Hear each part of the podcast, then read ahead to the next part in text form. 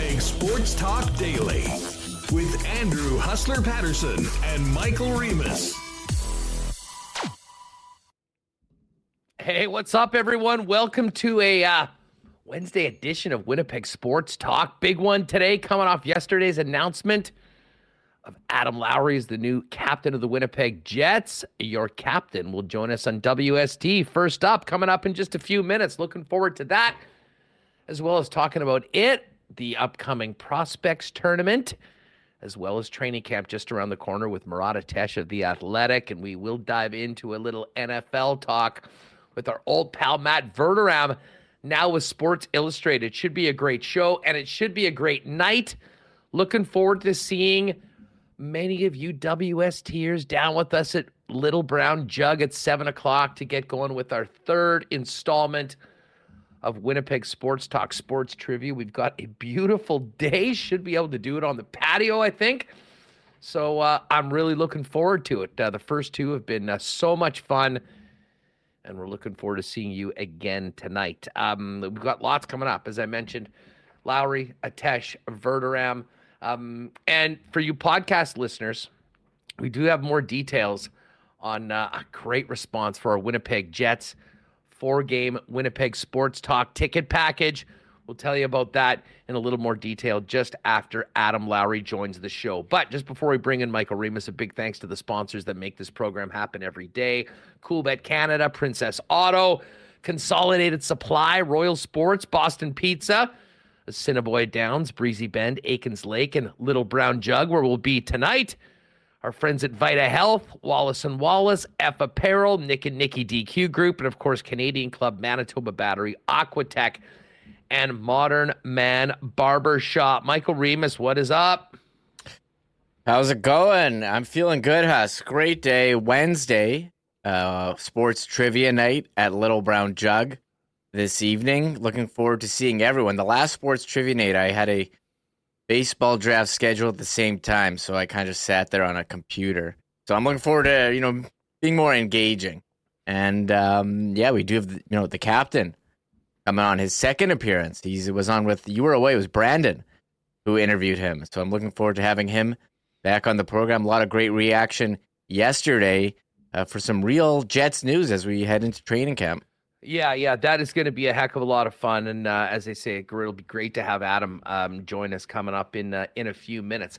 Hey, first things before we do anything, we want to give positive vibes, a lot of love to a great friend of the program, Goldeyes legend Reggie Abercrombie, who, um, you know, as put out by the Goldeyes earlier today, um, is recovering from suffering A, a cardiac arrest prior to giving a lesson in baseball training facility out in Maryland. Uh, I'm just going to read what the Goldeyes put out. He was administered C P R on the scene and rushed to hospital uh, on Friday, September the eighth, where his condition has continued to improve each day. Uh, Reggie's undergoing a procedure today to implant a defibrillator, which is used to reduce the risk of future cardiac events. Uh, the Goldeyes organization asked that everyone keep Reggie and his family in their thoughts at this time. We will continue to provide updates on Reggie's recovery as they become available. I know I speak for all Goldeyes fans and WSTers when we're sending much love out to Reggie for a very quick, speedy, and full recovery. Um, and, of course, I had the privilege of being involved in the Goldeyes luncheon uh, a few weeks back in August when Reggie's jersey was retired. Got a chance to sit down and talk with him in uh, front of a big crowd down at the Fairmont and interview Reggie. And, um, you know, uh, without a doubt, I mean, uh, one of my favorite guys to talk to. He was one of our favorite dudes to have on the show back on the old station. And um, uh, Remo, from, uh, from all of us, everyone in chat, I'm sure all the podcast listeners as well, just uh, good vibes and a quick recovery to uh, – the biggest bat we've seen in Goldeye Land in a long time. Yeah, just here, honored, as you said, did the interview. And you know, I looked up, forty-three years old. That's too young to be having a uh, cardiac arrest. So wishing Reggie all the best uh, with the procedure and uh, recovery. Um, nice of the Goldeyes to put that update out because, you know, Reggie's in all our thoughts, and I hope they continue uh, with these updates. I mean, it means yeah. a lot to a lot of people here, Reggie. Total legend. Well, uh, for sure. And I mean, uh, I know you were holding down the show while I did that. Um, oh, yeah. You know, a few Fridays ago through the magic of technology. But um, it, it really was. Uh, it really was a cool event. And I mean, you saw just how much Reggie was uh, beloved by Goldeyes fans, both at the event and then at the game, uh, at the game that last night. So um, first things first, most important, get well soon, Reggie. We're all thinking about you here back in uh, back in Winnipeg. Now, we uh, I, we'll probably get into this Mike Babcock stuff later on. We got an absolutely unreal clip from a former player of Mike Babcock that's not necessarily taking sides, but letting everybody know what they're dealing with with this guy from Frankie Corrado. We'll do that a little bit later on in the program. But let's get to a little bit of Jets news today, Remus. We hadn't talked a lot about this. It seemed like it was inevitable, but it has happened. Declan Chisholm signed a one-year deal with the Winnipeg Jets today. Um, seven hundred seventy-five thousand dollars, but it's a two-way deal. And I have to think that the reason this one took as long as it did is that Declan Chisholm, like many other young defensemen in the Jet organization that have had great, great runs with the Manitoba Moose, um, feels like he is ready to be an N H L er this year. And uh, if he is, he'll be making the seven seventy-five, basically the league minimum. But it certainly does open up the possibility that, you know, he could be making an A H L wage again. I'm not sure what that number is, but obviously, it's a significant decrease from what you're making in the National Hockey League. And Chisholm's um, or Chisholm's situation is, uh, I would say, not unique. Ville Heinola would be in a similar one, uh, although Ville is waivers exempt. Declan isn't. And I don't know about you, but I mean, I know we talked a lot about him at the draft and kind of pulled some people that, you know, were in the know. What do you think about Declan Chisholm? Uh, you know, if he was exposed, like Johnny Kovacevic was last year, would he get selected? And um, for what it's worth, a number of people said, yeah, they thought that he would be. Um, I'm not sure how much things have changed as you go through the summer. Obviously, if there's ever a time you're going to get a guy through waivers, it's right before the start of the season when every team is making tough decisions.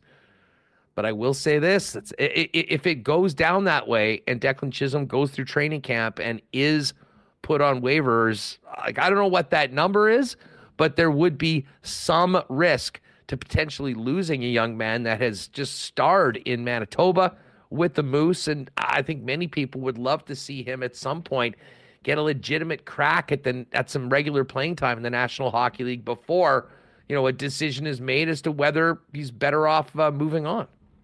Yeah, you look at his uh, career, Huss, with the Moose. He's played three seasons. Uh, the Jets put in one hundred forty A H L games, eighty-six points. He was a fifth-round pick in twenty eighteen.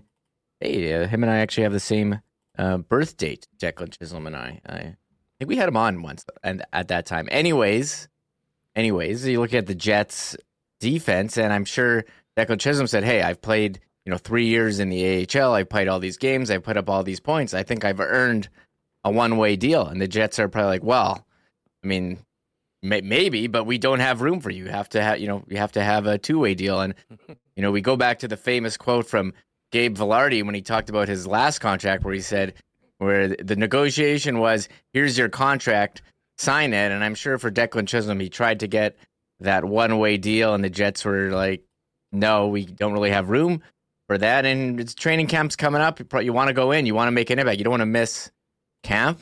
And so he signed it, and we'll see what happens. Maybe he, they do try to slip him through waivers. Maybe there's another move, because when you look at, you can pull up cap friendly now, Huss. I mean, you look, like, where does he fit in? Um, you have Morrissey, Schmidt, Pionk, Dillon, DeMello, Samberg. You have six already.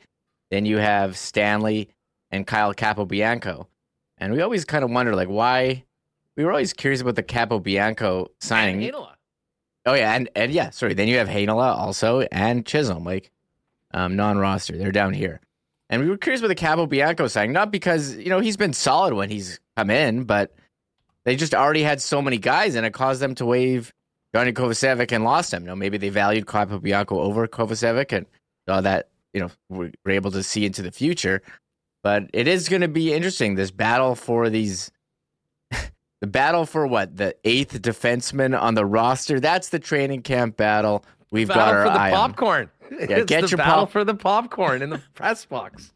who's get who's getting that that so that I mean that's where we are. It was nice to see that he signed. So now all the R F As are signed. We went through Velarde, uh, Samberg, Stanley. Um, uh, who was the other one? Didn't Kupari sign one as well? So, yeah, the Declan Chisholm was the last one. Yeah, the last domino to fall, if you will, and that often happens with players that have absolutely no bargaining power. Um, but it's going to be a big, big camp for him. Um, the exhibition season, I'm sure, will be huge. Um, because here's the thing, and this is how he's different than Ville Heinola is. Again, he'll be on waivers if he's, you know, not playing for the Winnipeg Jets, which means that any other team can jump on him um, as long as he's on the N H L roster. So probably the key number for Declan is, you know, that N H L number for this year. He'll have a new contract at the end of this season, but if he can spend significant time in the N H L and prove that he belongs, obviously that next contract's going to look uh, going to look a lot better. And I, I, I mean, and at this point, I don't even know what more there is to be said about the um, the blue line for the Winnipeg Jets. I mean, there is just uh, there's too many guys and not enough spots. Um, and if you do assume that this team is coming back with that top six of Morrissey, Pionk, Schmidt, Dylan, DeMello, and Samberg, um, you know, first of all, it's a fight for that seventh defenseman, Stanley, Capobianco, who were the guys that were sort of in and out of the lineup last year. Um, Ville Heinola is going to be in the mix, and, and Declan Chisholm as well is going to be in the mix as well. But um, no, there's not a lot of easy decisions uh, when it comes to, especially a young man that this team really likes, and they put a lot into it. And I do wonder whether last year with Kovacevic is, you know, a bit of a cautionary tale, or just, you know, basically what happens when you've got nine or ten defensemen. You can't keep them all. You pick your best guys, the ones that think you've got the best chance to win. But at the same time, I think Chisholm really does. Um, listen, he's shown a lot at that level that, you know, might translate even better to the National Hockey League. Um, so I'm interested to see how it all plays out. Um, but it will be incumbent on him to come in, have a great camp, have a great exhibition season, make that difficult decision even harder for the Winnipeg Jets when it comes to setting that final roster. And to his benefit, if he goes out and shows that he's ready for an N H L opportunity, maybe there's a team with a much thinner blue line than the Winnipeg Jets that will take a look at Declan Chisholm and say, this kid can play for us right now, and he gets that chance. Yeah, and I remember he he's played a couple N H L games. He played two games in twenty-one twenty-two, and I, one of those was against Colorado, where he had a decent role. And you're like, wow, this guy is pretty good. I'd like to see more of this guy. And he's played, probably earned that. He's played very well um, with the Moose, but they just don't have room. And, and you mentioned Ville Heinola. He's still on an E L C, so they can send him down, and I'm sure he would love that.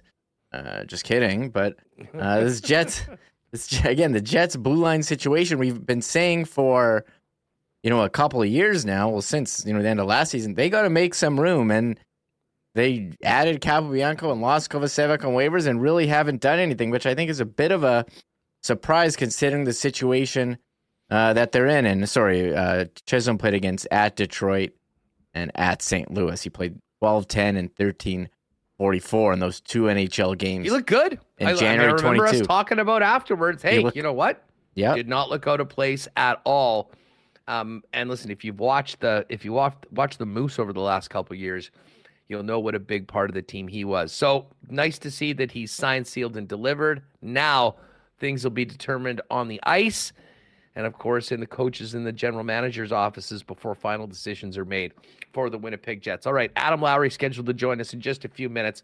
Uh, before Adam jumps on, do want to thank our friends at Modern Man Barber Shops. You want to you want to look good? You want to look like Adam Lowry? Although he had, he did have a funny uh, crack about his first headshot last year when he was on with Sarah Orleski. Um, bottom line is, if you want to look good, fellas, head on down to Modern Man Barbershops now with eight locations in Winnipeg, including the newest locations on either Pembina Highway or Plessy Road. Modern Men Barbershops offer a variety of grooming services, including haircuts, beard shaping, shaves, color services, and more. You can book your look via modern man barber dot com.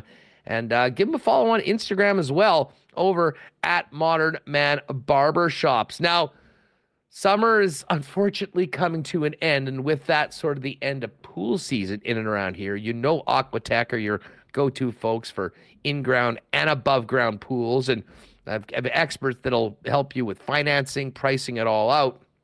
But right now is the time to get on down to Aquatech, because in-store or online now through September seventeenth is the Aquatech Fall Into Savings Sale. Up to thirty percent off everything in stock. If it is in stock, it means it is on sale. So get on down to Aquatech or find out more right now online at aqua dash tech dot c a for their Fall Into Savings Sale right now. Um, Manitoba Battery, ready for the transition. The unfortunate transition from the beautiful weather of the last few months to the cold, hard reality of a Winnipeg winter. And um, listen, obviously, you got to take care of everything that you're finishing up for the summer, your boats, your A T Vs, motorcycles. When it comes to batteries for any of that, Manitoba Batteries got them at the best prices in town. And of course, as we look ahead, getting ready for winter, how is your car battery, your truck battery? Um, maybe this is a great time to be a little proactive and not wait till it's minus thirty and you're calling Donnie and the gang for an S O S help and a new battery. Best prices in town, beating the pants off the big box stores, and even better, Manitoba Battery is going to deliver that sucker to you for free anywhere in the city inside the perimeter of Winnipeg with any purchase over sixty bucks. It's that easy. Head on over to manitoba battery dot com. Pop by and see them at ten twenty-six Logan Avenue if you want to meet them up. And, of course, you can also see them. Uh, give them a phone call and get those batteries going. And, hey, big cheers to all the Bomber fans. Almost drank that stadium out of C C and Ginger on the weekend. What an event that Banjo Bowl was, and what a beatdown the Bombers delivered. Um, Bombers will be back. Big game on September twenty-ninth against the Argos. And that, of course, will be the return of Andrew Harris. You can maybe cheers Andrew Harris with one of those C C and Gingers, and then hope the Bombers lay a beatdown on the ten and one Argos. Canadian Club, Canada's favorite Canadian whiskey, is the official spirit of the Bombers and Winnipeg Sports Talk. Pick it up at your local Manitoba Liquor Marts. And don't forget, C C and Ginger, four seventy-three milliliter cans available in six packs, and at your local beer store as well. All right. This is going to be awesome. Yesterday was a big, big day for the organization. The Winnipeg Jets two point oh named their third captain, and it is Adam Lowry. We spent a lot of time talking about it yesterday, and the new captain of the Winnipeg Jets joins us now on W S T. Adam, thanks so much for doing this, and uh, congratulations on the big announcement yesterday. You've been around for a long time. You've been a huge part of this hockey club since you became a professional. Um, and you've done a lot in the Winnipeg community and been a part of it. I, I am interested to know, going through the season last year without a captain, um, when you guys went into the offseason earlier in the summer, was this something that was on your mind? Were you expecting a captain to be named, first of all? And um, did you think that you might be the guy? Uh, well, you know what, I, I think going in with the three A's kind of into the offseason, I didn't you know, foresee necessarily that there was going to be changes made. I think sometimes you know, you see the stories out in the media, and you know, there's so many teams in the N H L without without captains. It's only a matter of time before they, you know, whether they kind of make a move to designate someone captain or go throughout the season. And you know, it wasn't until um, middle of August I had a, a conversation with Bones that the they wanted to name a captain, and I, I was one of the candidates, and there there was potential there, and just to give it some thought. And you know, that was kind of the, the first time that I thought, you know, it, it could become a reality, or that they were even necessarily thinking about uh, naming a captain before training camp. And um, we we had the meeting on, on Saturday, and uh, they they asked if I'd be willing to to accept, and Uh, you know, obviously it was a tremendous honor, and it's something I'm really looking forward to. And so yesterday was a busy day, but it, it was a great day. It was a very proud moment for my family.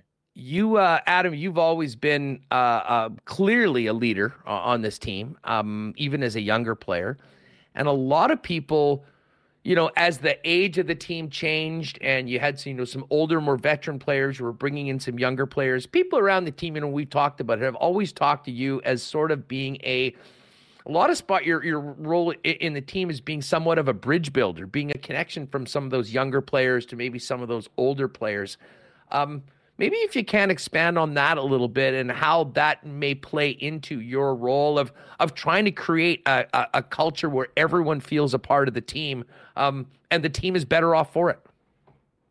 Yeah, I, you know what, I, I think for, for whatever reason, I've been able to get along with, you know, pretty much everyone I've I've played with. And, you know, I, I think it helps. Uh, you know, we all share a lot of similar interests and things like that. And, you know, you definitely want a, a tight-knit team and uh, with a lot of cohesiveness. And, you know, part of that's relating to, to younger guys. Part of that's relating to some of the older guys and, and things like that. And, you know, you don't kind of de- get designated into, you know, one small group or, or another. I think we we do a great job of that in Winnipeg. And, you know, a lot of guys switch up who they go for dinner with on the road.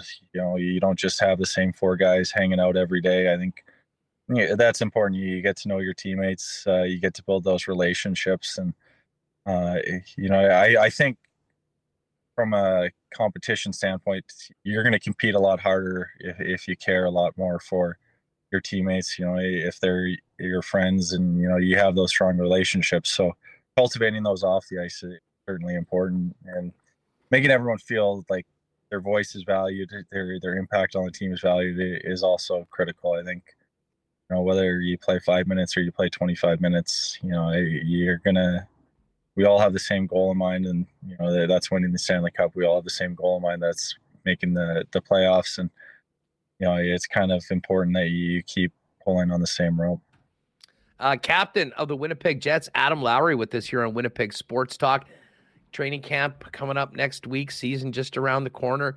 Um, Adam, you've always been a guy, I mean, listen, you had an A and you were part of that leadership group to begin with and probably had many of those captain's duties already on your plate.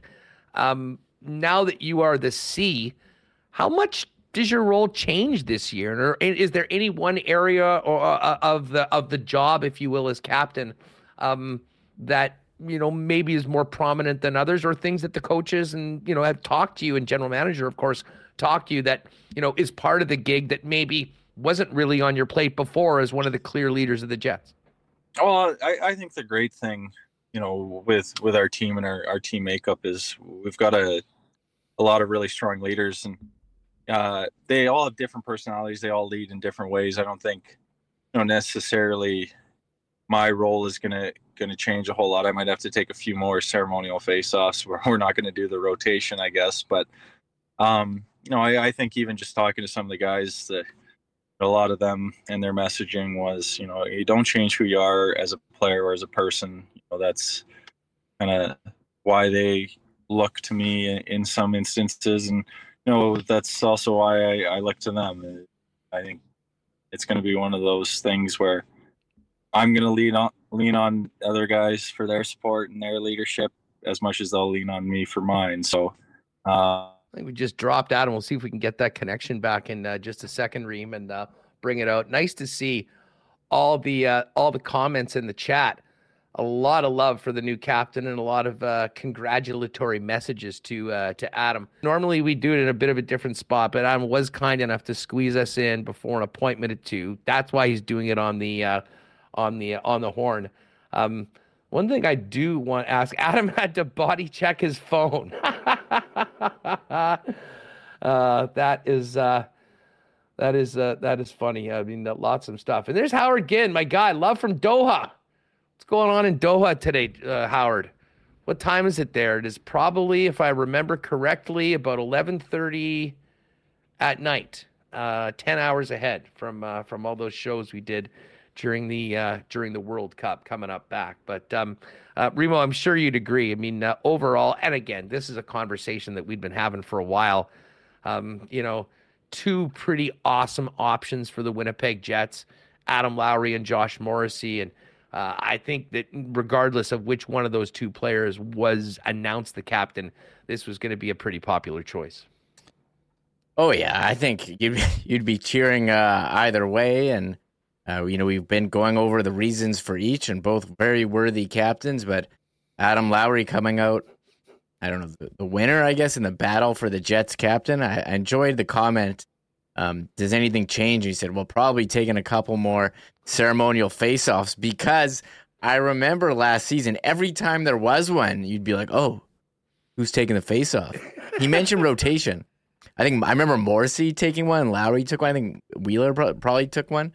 Uh, and you're just like, oh, what does that mean? Who is it? And we know it was a rotation now, so... Hey, podcast listeners, we had a little visit from the W S T audio gremlin on Adam Lowry's connection, and unfortunately, he was in and out, and we lost him. Um, so we didn't get to as much as we wanted to with the new captain of the Winnipeg Jets. He's very kind and said that he uh, apologized and will be back with us on Friday. So if you want more from Winnipeg Jets captain Adam Lowry, be sure to listen to the podcast or join us live on YouTube on Friday's show.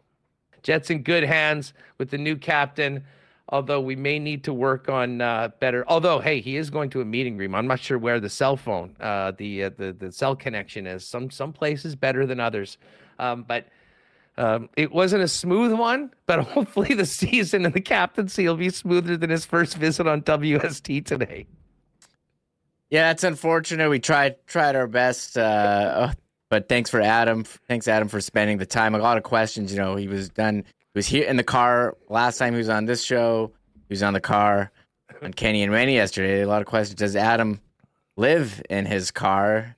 And, I mean, it's always in the afternoon in between appointments. So very nice of him uh, to squeeze it in. Yeah, no doubt. So, listen, uh, as I said, we'll hopefully reconnect with the captain in the next few days as we get closer to training camp and uh, get into a little bit more that uh, we weren't able to today. Um, we're going to talk about this more with Murat Ates coming up in about ah, fifteen minutes or so. But, Remo, why don't we get into this Mike Babcock story? And, by the way, people are wondering about all the smoke downtown right now. Apparently, the uh, the Windsor Hotel is burning. And I'm not sure the Windsor Hotel survives this one. Um, so obviously, hopefully no one is hurt right uh, there and they get everyone out of that. I'm not really too sure how many people are living in that place or uh, are there right now. But if you're wondering what uh, the uh, the sirens, the smoke and everything downtown, that's what it is. Um, so um, certainly people downtown are in that, that segment. But, Remo, let's get into this Mike Babcock thing before Murat joins us. Now... Uh, this broke sort of at the end of the show yesterday, and we sort of mentioned uh, we played Biz's, uh, B- Paul Biz's, Bizanette's um, quote from the Spit and Chicklets uh, about accusing Mike Babcock of basically, you know, the way he described it was more like players need to hand over their phones, and he went through their phones ostensibly to see pictures of their family, but to see what sort of people they are. Obviously, a invasion of privacy, if that's the way that it went down, that I think would turn a lot of people off. The Blue Jackets, through their P R department, put out a statement refuting the way that that was presented, including a statement from Captain Boone Jenner, who was the player that was sort of mentioned in it. But I will say this, that really didn't end it at all, because both Ryan Whitney and Paul Bissonnette doubled down on what they've said. That they'd heard it from a number of players. No surprise to anyone, Mike Commodore came off the top rope with his own video. And Mike Commodore, for those that maybe are unaware, has been one of the longest public critics of Mike Babcock. But it's quite clear Mike Babcock's got a lot of people out there that, and I don't use the word hate very often, but seem to hate that guy's guts.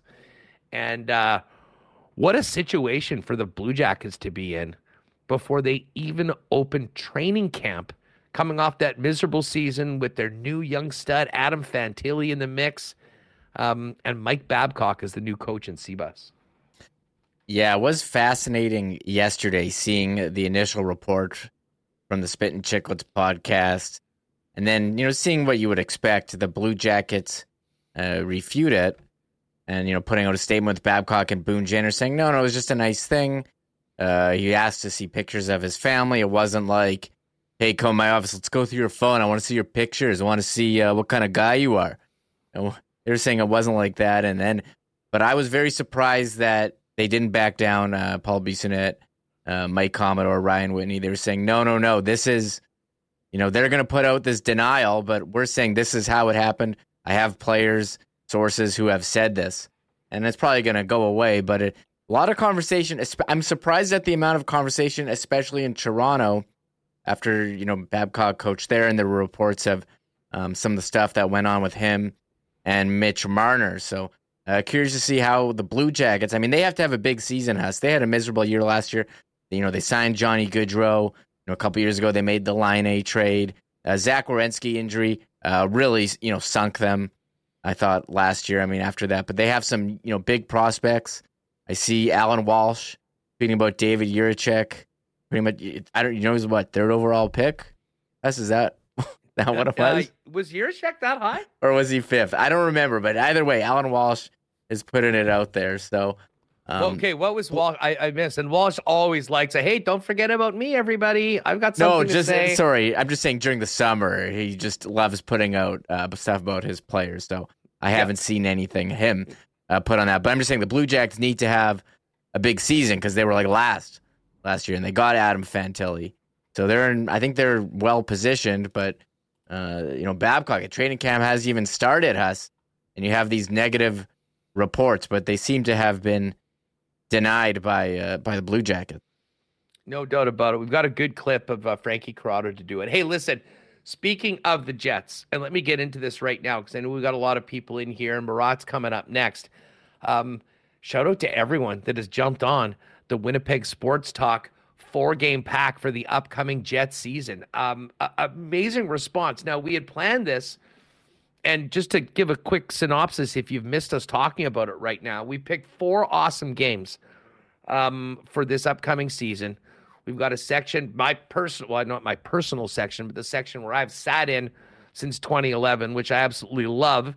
In the corner, Zamboni end, Jets attack zone in first and third period, section three sixteen. Four games, the return of Dubois on the seventeenth of October with the L A Kings, McDavid and the Oilers on a Thursday night at the end of November, the Leaf game Saturday night, January twenty-seventh, and then Friday night in, or sorry, Thursday night in April against the Calgary Flames, and what could be a huge game depending on where things shake out for the playoffs. We have had such a great response. For we had four rows selected in section three sixteen, and we're basically just about over. I think there was a couple left yesterday. So we have added some more. We've got a couple more rows across the aisle in section three seventeen. Now, part of what this ticket uh, includes, A, you're going to get a beer or a drink or a pop or a water at every game, and that'll be executed through your Jets app. But we're also going to have early access for everyone to come in for a little W S T get-together before these games. Uh, we're going to have a cup, you know, some neat raffles, might do a contest or two. We'll have a few things to give away. But a good place to kind of go set up shop right there in that bar outside the section. Obviously, the doors will be open. Everyone will be able to join us after six p.m. for a seven o'clock game. But it'll be a great spot to get together, meet some of the people you know at chat, and uh, maybe get some chants and whatnot ready for the visitors that evening. So very simply, if you haven't already, check out the information on it and jump on it before those seats are gone. Um, there's a link at winnipeg sports talk dot com. Just click on it. It'll take you right there. There's a link in the description of this video if you're watching on YouTube right now. Um, but thank you to everyone that has already jumped on the W S T pack. We are so excited for this. And I think it's just a continuation of some of the events that we've done. A sold-out sports trivia night tonight at Little Brown Jug. Um, obviously, our Goldeyes night was amazing. We had over one hundred people that joined us. Um, but I think a lot of people were in a position where maybe they had a piece of seats beforehand and for whatever reason uh, didn't. Um, a lot of people want to support the team in some ways and can't do season tickets or half the year. Hook up with us four times, three hundred seventy-five bucks, taxes in. You can do it in five payments of seventy-five dollars if you want. You can pay the spot right there. And we got four of the best games in what should be a really, really fun crew. of Winnipeg sports talkers. So uh, for more information, you can hit us up if you have any questions. Other than that, just hit that link, go there, and get the special edition Winnipeg Sports Talk four-game pack, and we'll look forward to having some fun with you all at the games coming up this week. Um, I think, by the way, we are going to reschedule Adam. Uh, he was apologetic about that schedule. I think what we're going to shoot for Friday for that. So ring? I got a text message from Scott Brown from the Jets, and he said, Adam's telling me the call didn't work. And I was like, yeah, you know what? It's fine. I mean, we've encountered just about everything on this show. I mean, I'm not That's nobody's true. fault. Technology, like, it sucks sometimes. Sometimes things work. Sometimes they don't, and you have no idea why. And he says, uh, Adam can hop on again Friday round two if that works. He's apologizing profusely, according. I, like, what a great guy, Adam. What a great captain material. Captain. That's captain, captain material right ca- there. Not his fault at all. I'm so apologetic. So, uh, so it's confirmed two o'clock on Friday. Uh, we'll have to move. We'll move, we'll figure th- it out. Move Ken around and figure out where everything's going to go Friday. But he's good back for two. We'll, we'll make sure we'll it just works. Ask, we'll just ask Ken to give us an update on the second line center and then bring Lowry on and not tell him. And yeah. by the time Lowry thinks done, we'll go back and he'll be just wrapping it up. Yeah, so he'll be back. Um, again, that, that's unfortunate. Murat is... That, he. And Murat's texting me. He's at the at the Young Stars. They're skating uh, today as well. So oh, excellent, excellent. And so he'll so we'll come up. Uh, he'll come up shortly. So that's by the, the way, Lowry by the update. way, that was a little bit of a fun shot at our pal Kenny um, for his epic answer earlier this summer that will live on forever in Winnipeg Sports Talk history. But I was gonna wait. I didn't know when he was putting this out. Um, but some big congratulations are in order to Ken. And frankly, the Winnipeg Free Press, because the Free Press is getting a good one. Ken has officially left Sportsnet and has joined the Winnipeg Free Press as Jets beat reporter, um, along with Mike. And Mike tweeted that er- er- earlier today. Of course, Hammer going to be a big part of that operation as well, and their entire crew there. So, um, you know, I- I'll say this. I mean, and. Listen, the Free Press has been sort of the paper of record here for a long, long time. Uh, we've got great friends over at The Sun as well. But to see what is happening in sports media everywhere else and to see the Free Press add um, someone like Ken, that's just fantastic news for uh, for readers, for subscribers, um, and for sports fans here. So shout out to Ken.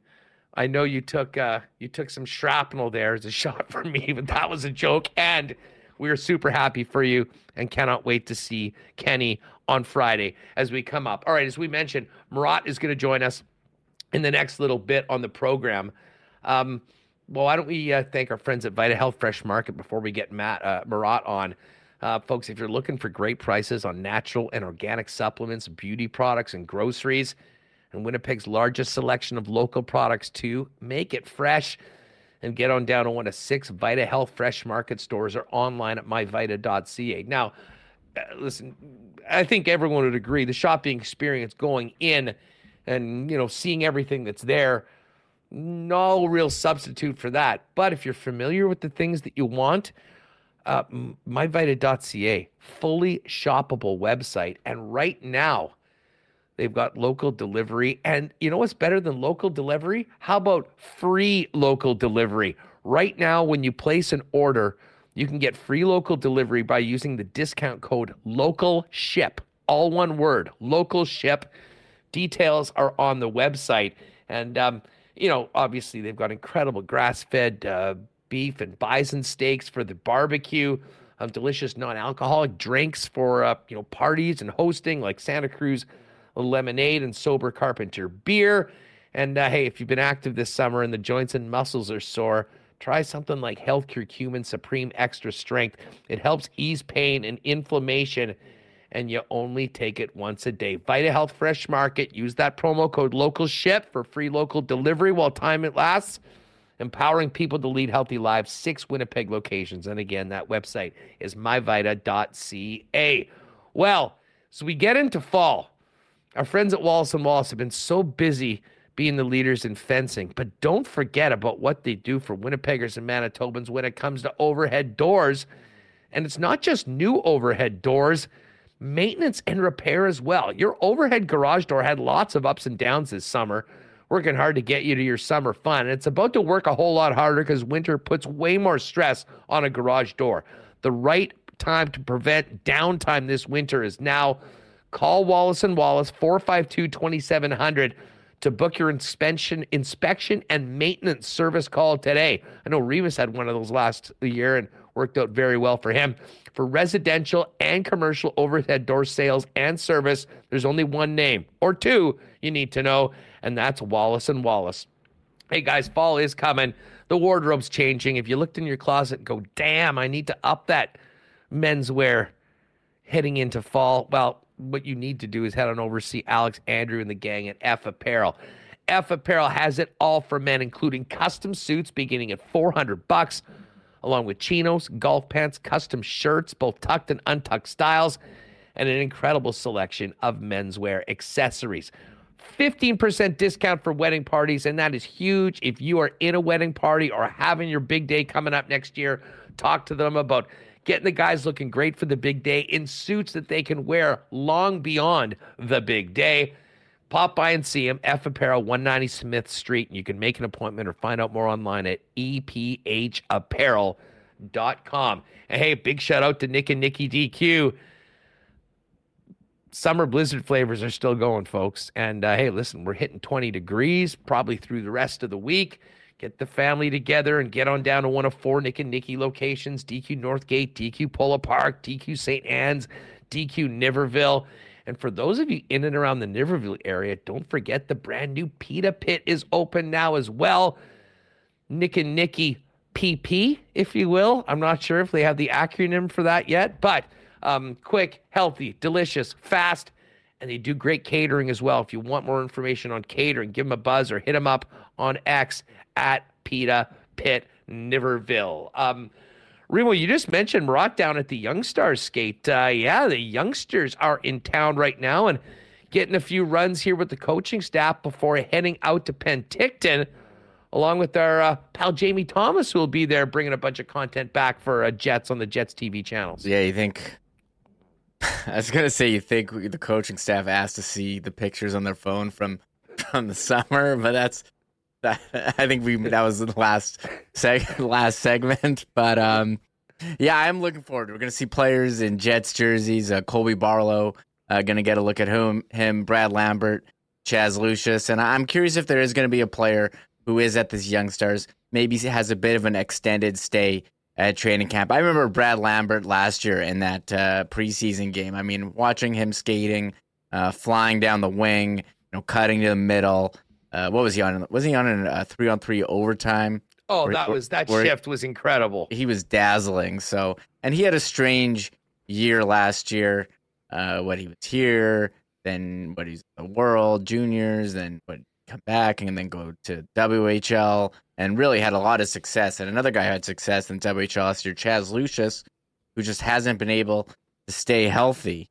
And it's a new year, and good for those guys. We do have the the Young Stars games in Penticton, streamed on winnipeg jets dot com. So we'll get a good look. I'll have to uh, get it on, get them on my T V. And our first dose of hockey. I don't know. Does Cool Bet have Young Stars? I, I, yeah, I'm lines? not sure. I'm not sure whether we're going to be betting on any of the Young Stars games out in Penticton. Tell you what, though, before we bring in Murat Ates of The Athletic, um, it's a perfect segue into a great why not question of the day for Not Autocorp over at Waverly and McGillivray. Why not question of the day is what player, and Remus just mentioned, it'll be interesting to see if there's a player that is playing in this Young Stars tournament that ends up earning a extended stay at camp well into the preseason. Um, who is that player? Um, do you think it's Colby Barlow? Do you think it's Brad Lambert, Chaz Lucius, maybe Elias Salmonson? Let us know in the chat the player you think has the opportunity or will force the hand of a little of the Winnipeg Jets to keep them around a little bit longer, even if they're not in the opening day lineup. Let us know in the chat for the why not question of the day. Speaking of those young stars, uh, they're on the ice, and Murat Ates of The Athletic is at the rink and joined us now from the uh, Hockey for All Center. What's up? How are you? Yeah, that's doing well, doing happy to be back at the rink with some excited young players, some N H L um, talent on the horizon, and some honest-to-goodness competitive hockey this weekend coming up. Yeah, what the well, like, what's the what's the scene around there? Um, uh, how many players are out there? I guess they just probably got in, or I'm not sure if they're already on the ice right now. And I imagine, imagine there's that fun early September feeling where hockey is back, and uh, obviously before the vets get on the ice, the rookies and the prospects do first, and a um, couple practices in, and then uh, they'll be off to B C. They've actually just gotten off the ice. They were billed as a one p.m. start, but they start just a little bit in advance of that. So if you're coming down here uh, tomorrow, get here early. Uh, you know, that's good advice for most camp-related things. Sometimes it's not to the minute. So they've just wrapped, and I've come to you from talking with Chaz Lucius, who is centering a line with Chibrikov and Colby Barlow that looks like it should have plenty of offensive punch heading into the tournament. Um, he seems pretty excited. He seems happy and healthy and ready to put injury troubles behind him. So that was an exciting conversation. And uh, and really, I think the vibe is just positivity and, and optimism heading into what should be a fun time for these guys. I got to say it. Maybe it's because, of course, we were both there at the draft and got a chance to meet him personally and talk to him after he was selected and then learn more about him. Um, he like listen, the Jets have a number of exciting prospects, including Rucker, of course, is not here because he's going to the University of Michigan. But there was something about Colby Barlow, both that like at the draft that, I mean, listen, I imagine everyone's exciting, but he had that level of energy, an energy that we actually compared to Rucker McGroarty that, that really, really stood out. I can't imagine what he was like. Um, you know, he's been to the rookie camp and now it's time to really get going and I'll try and get after it. I imagine he uh, was all smiles and uh, maybe even more juiced up than he was after a long day of getting picked uh, back in Nashville. one hundred percent. You know, I just passed him in the hallway actually on my way to, to, to set up here. And I think that especially in a, in a rookie camp capacity and at Penticton where there might be a little bit more space from time to time, there's going to be breakdowns from time to time. Um, and you're looking for guys... You know, this isn't going to win him an N H L job here and now, but you're looking for guys that have that next level skill of any kind. And, you know, Brad Lambert, that would be his speed. Chaz Lucius, maybe his vision. And for Colby Barlow, it's that release. It's the way that he can set up his shot and where the way the puck comes off of his stick. It's incredible. And the way that he, you know, tore up the O H L in terms of scoring is well incredible. The, the guy's got an incredible shot. And I think that playing on a line with two very, very good players, and Lucius and Chibrikov should both have success in the A H L this year, should put him in some spots to let that thing go. Chibrikov, too, he's got quite the release on him. And I think that that's going to be exciting just to see these guys do what they can do best, bring the best versions of themselves, and he's one of them. Um, uh, was uh, was my guy Elias out there? We'll be walking with Elias. That's a W W E reference for everyone in chat that doesn't know what we're talking about. But um, uh. He, to me, is the most intriguing defense prospect right now in the organization. I know he's got a spot in Sweden. We were just talking earlier, and maybe we'll get to this with the contract signing of Declan Chisholm. It's a pretty, pretty busy group looking for playing time in the N H L. But tell you what, based on what we saw earlier this summer when he was here, uh, him wearing a Jet jersey and some game action, I think, is going to be uh, really, really interesting for a lot of fans. And I would imagine a lot of people in the organization as well. Yeah, this is a guy who has come from a, a ways back to basically become, I think he's the player, the defenseman at least, pardon me, the defenseman who Winnipeg views as its top defensive prospect. And for a guy drafted at fifty, sorry, fifty-fifth overall in twenty twenty-two, that's an impressive pull. Um, how has he done it? He just turned nineteen two weeks ago, August thirty-first. Um, this is going to be a second pro season uh, in for for. Uh, an S H L team, Skellefteå, that's in, just dominant. He's playing a substantial role for them. His metrics look good on the third pair. They're not really having to shelter him too badly or anything to that effect. That was the case last season. Into the playoffs, he was excellent as well. And for a guy that young to have that kind of pro success against men on a good team in a good league and go as deep into the playoffs as they did, there's a lot of reasons to be excited by him. He's a smooth skater. He makes good decisions with the puck. He distributes it well. And I'm I'm just hoping that if he doesn't blow your socks off in the next few games, if you're observing, you're wondering, why is there so much hype around this guy? You know, Hustler and Murat were always talking about him. I write about him, all that sort of stuff. And he doesn't go off for multiple points a game or something to that effect. Just respect that this is not necessarily the same type of hockey as a pro game. Um, and things might not open up for him, and the reads that he makes might not be the same as he does at that at that next level against men. I think he could impress, um, but I think that his long-term ceiling is what's impressed people the most uh, in Winnipeg. You know, we touched on Barlow and, of course, Elias, but, um, I mean, uh, Brad Lambert, Chaz Lucius, getting another crack, a little more experience. Had both had really wild years playing on a number of different teams.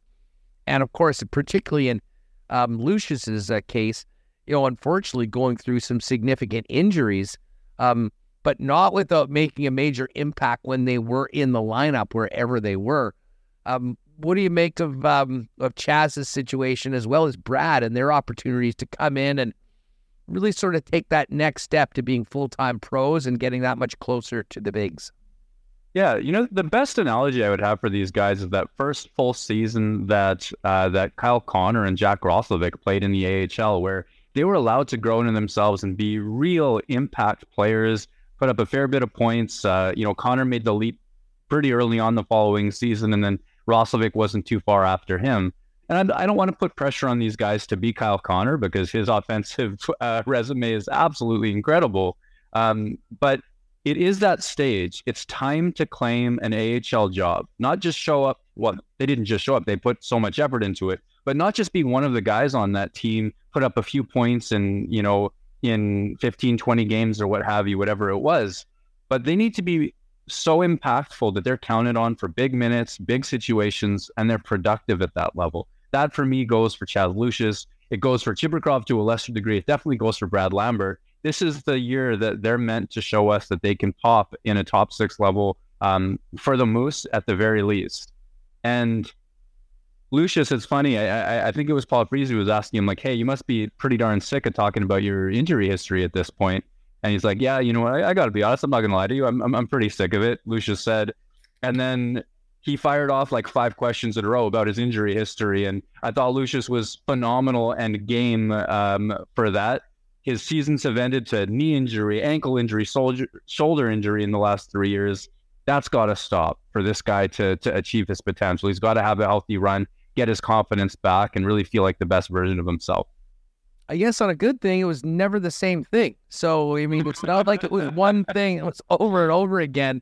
Listen, the guy's had some really, really bad luck, but, you know, I think about his experience of the World Juniors, and I don't have it in front of me, but I'm pretty sure he had fifteen points in six games in the Western Hockey League before that shoulder injury. So, um, was making an impact, and now the job will be to make an impact, stay healthy, get ready for training camp. Um, listen, I want to get back to the big club in a minute, but just while we're talking about this, uh, one more on the prospects camp. Dom DeVincentis and Thomas Milic, the two goaltenders. What do you think? I mean, they're at different stages right now. One's finished junior hockey, one isn't. Um, what do you think's um, on deck, I guess, for both of those? And how important is this next little while going to be for the upcoming season? I would suggest probably much more for one than the other. Yeah, and for me, that's Thomas Milic. And, you know, he made a statement out here today because he's got a Manitoba Moose mask on. That's tough to say. Manitoba Moose mask for Milic. Um, uh, I saw that tweet earlier. Someone tweeted. Anyway, so he's he's basically saying, like, look, I'm I'm here, I'm ready, I'm ready to be pro, I'm ready to take that step in my career. And for me, I think that he's got a lot on the table here, because if he can show that level, there is, uh, you know, there is work available for the Manitoba Moose right now. You, I don't think anybody wants to be the goalie that goes down to the E C H L, even though tremendous goalies have played in that league, including Vezina winners, Cup winners, et cetera. The E C H L is an interesting goaltending powerhouse because a lot of times teams don't have enough room for everybody. Um, but clearly, clearly the player is not going to want that. So, you know, in a battle that could come between him, Salminen, Colin Delia, you know, there's there's going to be competition. And I think that Milic getting off on the right foot here could do a could do him a world of good in terms of cementing himself as capable of of being a Moose guy and then sort of starting his career at the highest possible um, non-N H L level. Yeah, and I mean, you know, you got Salmonen, and then, I mean, I guess the big question right now, um, you know, Delia has some N H L experience. He certainly would be established at the A H L level. You know, how many games or how you would split that? If if Milic was the other guy, is he the organizational, excuse me, is he the organizational priority who plays more than a veteran that might be ready to go? Or does the organization feel like, listen, you're going to be splitting time with another guy that's pretty good, or you can go down and play fifty-five, sixty games and basically get tons of pro experience? Like, I know what the young man probably wants to do. He wants to play at the highest level and be as close as he can be to the National Hockey League. But there are pros and cons of both sides. And maybe not as many forwards that have come out of E C H L time, but there's plenty of examples of goaltenders that have played there for significant periods of time on their way to the National Hockey League. Yeah, and, you know, I, I hope... I mean, Braden Holtby would be a good example of one. Yep. I think Tim Thomas was another one. Like, I went through the list at one point, and it was exceptional. And it's because guy because guys end up on teams where there's only two or three jobs at each, you know, at the N H L and then the A H L, but they've got good prospects. And there is no way that a young man who has the opportunity to play down the hall from the Jets in the same building as an N H L club, be around all of those same developmental coaches and everything like that, is going to necessarily take an E C H L assignment as a win the first time that it's mentioned to him. But that's why Winnipeg went out and established an E C H L partnership, the opportunity to have a little bit of influence and a little bit of control over priority prospects like Milic clearly would be for them. And I think that if he does get that assignment, and I think it's possible, at least for short stretches at the minimum, um, I'm with you. I think that playing time for him is absolutely far and away the most important thing. You know, if he's playing twenty games for the Moose, I don't think it's as impactful as sixty-five in in, in a good E C H L program. Um, Murat Ates with us. So we'll get to Adam Lowry in a minute, and we kind of finish that and talk more about the big club. But the other news today was the uh, contract to Declan Chisholm. This is a two-way deal. Um, I mean, listen, whatever he got, whether it's seven seventy-five, eight hundred grand, I mean, that that was, we knew it was going to be right around there. And Remus jokingly said, we were reminded of Gabe Velarde when he joined us uh, earlier this year after coming here, and we were asking about his contract. He said, well, last year was a little different. They sort of just hand it to you and go, here, sign it. Um, I'm not sure whether that was the situation with Declan, but it did certainly take longer than just about everything else. Um, what do you make of the fact that it is a two-way deal and his situation not being waivers exempt coming into training camp for a spot on the Winnipeg Jets with a very, very packed defensive depth chart? Yeah, I, I got to start with, like, if you're, you know, my generation or older, you remember when two-way contracts meant that, you know, they didn't need to be on waivers to go down. And we all know that's not the case anymore. So two-way, it's just a different salary um, if he plays for the Manitoba Moose. I think Ken Wee was the first to report that I think it's a ninety thousand dollars Manitoba Moose salary if he if he goes down. Whereas if he is in the N H L, that's seven seventy-five K, and that's a big difference for the player. And my guess is, if there's a reason why there was any holdup at all, it was probably the number attached to what his A H L salary would be. That's my best guess, or else it wouldn't be. Just that here's what the terms are for a guy with your experience um, at, at this point in his career. Um, but I think the big question mark on everybody's mind with Declan Chisholm is, what kind of camp would he have to have to make the Winnipeg Jets clear a spot for him? Um, he's lost that waivers exemption. We saw what happened to Jonathan Kovacevic a year ago and the success he had with Montreal after being claimed. And I think there's some fear in Jets land that maybe Chisholm would be claimed if waived. And that, um, for a team that prides itself on drafting and development, that had got to hurt at least a little bit. Um, you know, as proud as they'd be to say, hey, we're happy that he's having success somewhere else, I, I think that you want to keep your guys that you put so much time and development into. Um, and it just points us back at that N H L logjam.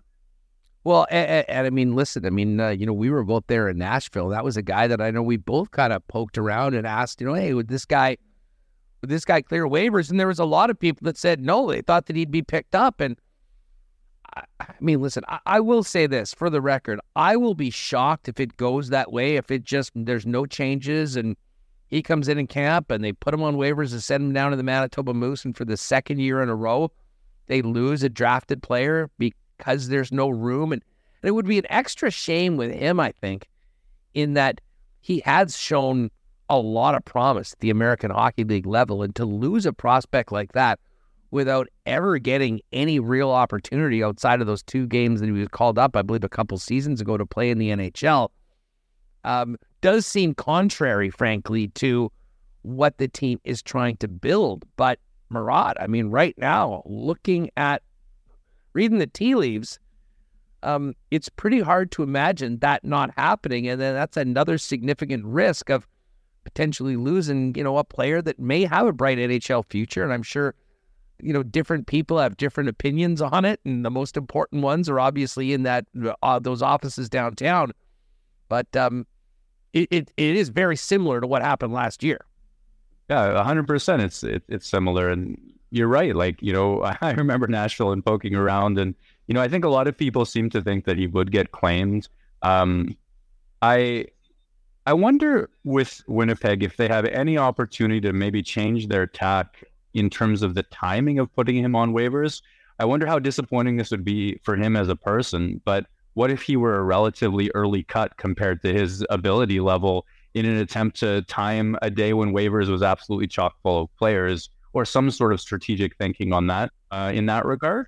Um, because, I mean, what else could possibly happen to solve this issue? I mean, Winnipeg can make a proactive trade, move veterans off of a team that is promising that it's trying to win now. How are you going to sell Connor Hellebuyck and Mark Scheifele on, hey, we're doing everything we can to win, if you move a capable veteran with a bad contract just to clear him out? Like, that's not a win now move necessarily.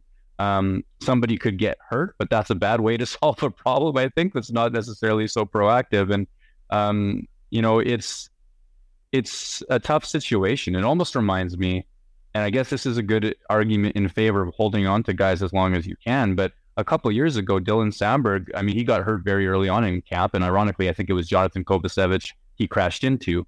But at that camp, Samberg could have had the greatest camp of his life, and there were too many players in front of him. Look how good he is now. Look at how solid he is on that third pair, and how I think a lot of people believe he can step into that second pair. You want to hold on to guys like that if you can. And uh, yeah, I I can't guarantee what Chisholm's outcome on waivers would be, but I you know I'll be kind of nervous as a fan of uh, some of the player, some of his characteristics as a player, um, that Winnipeg could lose him that way. I mean, the only scenario where I could see him being on the roster, uh, I guess, at the beginning of the season, barring some sort of a trade, would be Ville Heinola gets waived to the Moose, which I think is probably likely to happen regardless, just for all the same reasons that we're talking about the logjam for Declan Chisholm. And they make a decision that they don't want to even risk moving him, and they end up waiving Capobianco, um, who potentially goes to the Moose, plays on an N H L deal, because he's got a one-way deal this year. It was a two-way last year, I believe, but it is a one-way this year, and have Declan Chisholm as part of the top seven or top eight. I mean, Logan Stanley, I, I get, you know, again, potentially a move could happen with one of those players, but, like, even if he's on the roster and you don't lose the asset, outside of significant injuries, Murat, it's pretty hard to see a path to him playing regularly at all at the National Hockey League level right now with the other guys that are there. Yeah, it, I mean, that's the honest truth, isn't it? And, you know, um, I guess it's a shame to see players end up at that at that particular spot, and the, the timing of it and all of that. I mean, if you're Winnipeg, I guess you can make the argument you got bigger fish to fry, and, you know, a franchise goaltender and, uh, you know, a number one center to sort out the futures of all of that sort of stuff. But he's a player that will have value, um, at least at the A H L level, but probably for an N H L team someday. My strongest impressions of him come from Manitoba Moose in the playoffs. I think it was two playoffs ago, pardon my grammar, um, where he was their best all-around defender in my mind in the few games that I saw. And I, I just had, I have so much time for what he can grow into as a player. Uh, and, and I definitely see N H L ceiling for him. You know, um, just while we're at it, talking about the defense, Logan Stanley's at a real interesting crossroads, I would say. Um, listen, straight up, he got passed last year on the depth chart by Dec- by uh, Dylan Samberg. And I don't think that's changing anytime soon. Now, maybe there's the opportunity for him to pass somebody else, But again, you've got experienced players, you've got veteran contracts, you've got all that. There's a lot into it. And then you've got these younger players that seemingly are ready to challenge for playing time there as well. Um, Murat, uh, where are you on Logan Stanley's situation coming into camp, what he can do to help his cause, but also what happens if he doesn't? Yeah, I think he's in a similar situation in terms of what I would be looking for him to do at training camp as when he first broke into the N H L, which was a bit of a surprise. I mean, um, I think that that shortened season, the Canadian division year where Logan Stanley had a really strong rookie season on the third pair, I think that was the best case scenario for that season. And the way that he impressed, in my mind, you know, everybody talks about his size and they see his size and, you know, he's willing to drop the gloves sometimes too. So he's willing to stand up for his teammates. That's great. But they imagine that this is going to be a guy who dominates the game physically, and that's how he's going to have a success at the N H L level. The thing that he did, you know, best for him uh, at, that cemented that N H L job in the first place was he made smart outlet passes. He made quick turns and he got away from pressure and he avoided forecheckers and he made his first pass to good spots that put pucks in good situations. And he was able to do that throughout training camp that, that year. He was able to do that on the third pairing as well. And I think that it's that sort of thing that helps just cement the fact that he's more than his size. And I think he's a bit miscast as a bruiser just because he's so big.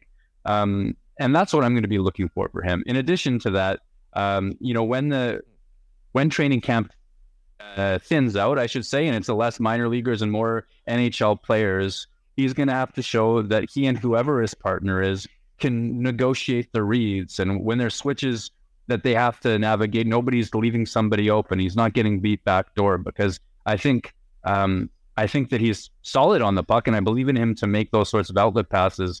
But there are certain situations where I think he's still getting beat by Uh, by missed coverage situations. And I think that's what moved him off of the third pair last year and would need to improve for him to be a full-time N H L er for me. Um, I, I agree with you on all of that. I do wonder if, um, like, if there's a way that if Logan Stanley um, just goes in and maybe comes in looking like a, a, a different guy when it comes to his aggressiveness, his physicality. I mean, listen, we know the dude is six seven, but I mean, I'll be honest. I mean, I've watched pretty much uh, every game that the guy's played. Not too often where it really seems like he plays big, if you know what I mean. Um, I wonder if there is a way, um, because we know why they drafted him. I mean, they thought that he had a lot of tools. They thought he could turn into a player that could be an absolute menace on the ice. Um I do wonder whether there's a way that he realizes that in a lot of ways this is a crossroads, and maybe comes out with a uh, with a different look and maybe tries to do some things, whether they come naturally to him or not, that put him in a better spot to uh, compete for more playing time. Yeah, just get yourself noticed, right? And get yourself noticed for good reasons. Um, he has that in his toolkit. I don't. I think you're right. I don't think it comes natural. I think that that's not necessarily the way he would idealize playing the game, but he has it in his toolkit. He's capable of it, and Um, I also believe, you know what? He's a really popular teammate. Guys like him. He gets along. Like, he's a very affable dude. People, um, people like him. Last year in the press box, he's always joking around with the other guys up there and things like that. Some of the smaller windows that we get into that, I think he's really well thought of amongst his teammates, and guys say good things about him. So if he can show everybody that he's willing to make the hit, drop the gloves, block the shot, all those cultural symbols of I'm there for you, he's going to get noticed. And I know Rick Bowness values those things too. It's just a matter of how high up in the lineup he can play when there's guys that, you know, can do a little bit more with the puck or better better with his defensive reads. Yeah, um, you know, well, what one thing, um, I mean, one thing when it comes to to Big Stan is that, um, listen, he's a very polarizing player. I mean, you just look at chat. Some people have been done with him for a while. There's others that really do believe in him. Um, and the one thing that I think, well, tell me if you disagree.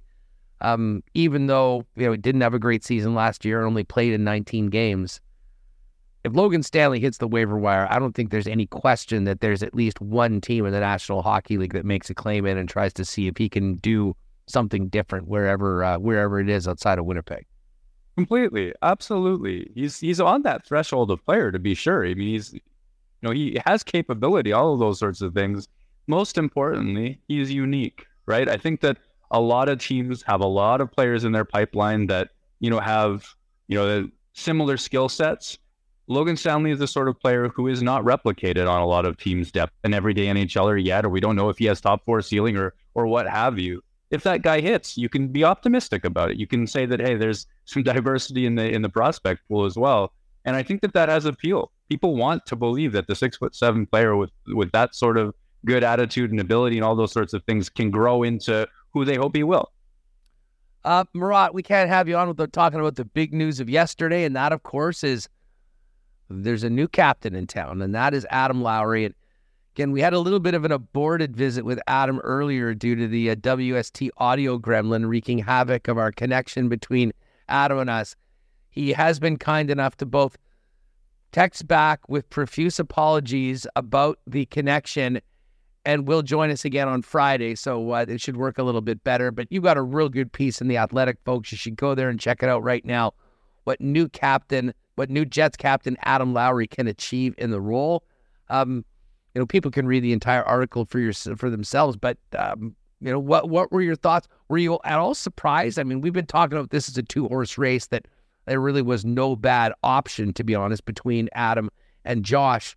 Um, what did you think about the announcement and, um, you know, everything that came with it yesterday down at uh, C L C? Yeah, no surprise at all. Um, I think that the last time that we talked about it as a theoretical thing, we made the same discussion, two great choices. And, uh, you know, I was leaning Adam Lowry at that time. And, you know, I think it's an excellent choice for the team. I, I really, really do, because I think of what, what sort of culture they've been looking to change or establish or whatever buzzwords you want to hide it behind. A year ago, they took the captaincy away from one of their longtime best players. They didn't have a captain for the entirety of the season, gave it to a group of A's, and spoke very openly about wanting to add inclusivity, wanting to make it um, so that more people felt that their voices were heard in the room, that the group would be bigger and bigger, opening up the leadership. Well, I think disposition-wise, that's an area where Adam Lowry has a tremendous strength. And it's something that I go back to, you know, being new on the beat, not even a full-time guy yet, uh, just um, a, a freelancer. Somehow I forgot the word. It's been so long. I'm getting old. But walking into that building, and he was the first Jet that I interviewed. And, you know, I mentioned it to a security guard. And, you know, the security guard says, you know what? He treats us first class. He's a wonderful human being. And then later you hear from other staff members within the team, um, other staff members of the building. The guy is first class in how he addresses everybody. You see his consistency, you see a humble nature, you see the way that he's willing to drop the gloves and do all those sorts of things that in hockey mean I care about you. Um, and I think that he's an absolutely excellent choice for a team that needs to be a bit more democratic, a little bit more inclusive, a little bit more welcoming to young players, all of those sorts of things. I think he's the symbol of a guy that can do exactly that for the team, while also being there for them on the ice in some key moments. No, I I, I totally agree with you on that. And I mean, you know, it, it it's funny you brought up that example of uh, just how he treated you very early on. Um, and, you know, people like the ushers and the security guard. I mean, like, you can learn a lot about people when nobody's watching. I mean, it's one thing to to... do whatever and be on your best behavior when you know you have to be it, when you know the spotlight is on. Um, but I think you really are able to tell the true character of a person when the lights are down a little bit. And the one thing that Adam Lowry, and I mean, I can certainly say this from my personal limited experience with Adam, but more importantly, some of the people that, let's face it, maybe haven't been treated as well by others at other times, gush about him. And not only is that just an incredible leader to have, but also a, and a great example to be set, especially as so many young players are scheduled to come into this organization. Um, but also a guy that I think, you know, they, uh, I think they're going to be very proud to have Adam Lowry, that captain. And, you know, in the good times and the bad times, you know what you're getting with Adam Lowry. It's genuine, it's authentic, it's honest. Um, And there's something to be said about having a person like that as being, in a lot of ways, the face of a team. Yeah, I think that it's important to have somebody who you can believe in as an ambassador for the club, and Winnipeg's been good on that front. I mean, Blake Wheeler's involvement with cancer care and some of the behind-the-scenes stories that I have not been able to share about things that I've learned about nice things he's done in the city. The guy was a great community member, and I think that that will be something that Adam Lowry will be ta- will be tasked with. And I think that the organization is very proud to name him as an ambassador, as they would have with some of the other options, you know, as well. With with Lowry, I go back to a story that he told me on the phone last year when we were talking about the Toba Center and all the advocacy that the Toba Center does for children who have experienced abuse. This is an organization that Lowry was just starting to get involved with last summer, and now is overgrowing. He's really trying to draw attention to it and help them fundraise, help them do the things that they do. Um, the way that that partnership began, and I've mentioned this in the piece, I've mentioned this at The Athletic before, is that Mark Chipman tapped him on the shoulder one day late in the twenty twenty-one twenty-two season and said, hey, Adam, um, look, I've got an opportunity that, you know, could be a really good fit for you. You know that, you know, Mark Scheifele's got Scheife's Healthcare Heroes. You know that Josh Morrissey's doing so much work with Dream Factory and his own foundation as well, Glass Half Full. Blake Wheeler does all of this cancer care initiatives, and he's doing so many charity pieces. You know, wouldn't it be good if you stepped up into that echelon as well? I've got a great opportunity. Let's talk about it. Uh, would you be interested? Lowry says, of course I'm going to hear more from, you know, Mark Chipman's asking me about this. And then he, you know, the hooks were in, he learned more, he wanted to get more involved, all those sorts of things. But when somebody at, you know, towards the very, very top of the organization handpicks you to join a group of people who represent the club in that kind of role, I think it says a whole lot about how you're viewed within the organization. I think it's going to be an area where Lowry particularly excels. He has that warmth, that Uh, a humility, and the ability to take highs and lows and still present a, you know, a good version of himself, because he comes by it very honestly. And if I can add another layer to that, yet, you know, yesterday during a quiet moment amongst the glitz, I found Mark Chipman and I said, hey, you know, Adam told me this story once. I got to know what you think about it, because every time I think about it, I think you knew on that day that someday he could be the captain. And, you know, you know, would that be a fair interpretation?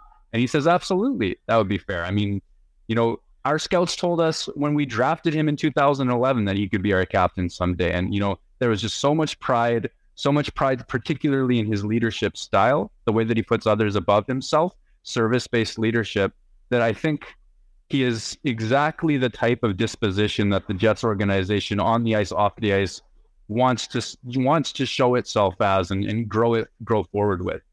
You know, Murat, when we were talking with Adam briefly earlier, and again, we're going to revisit that, um, hopefully with a better connection on Friday.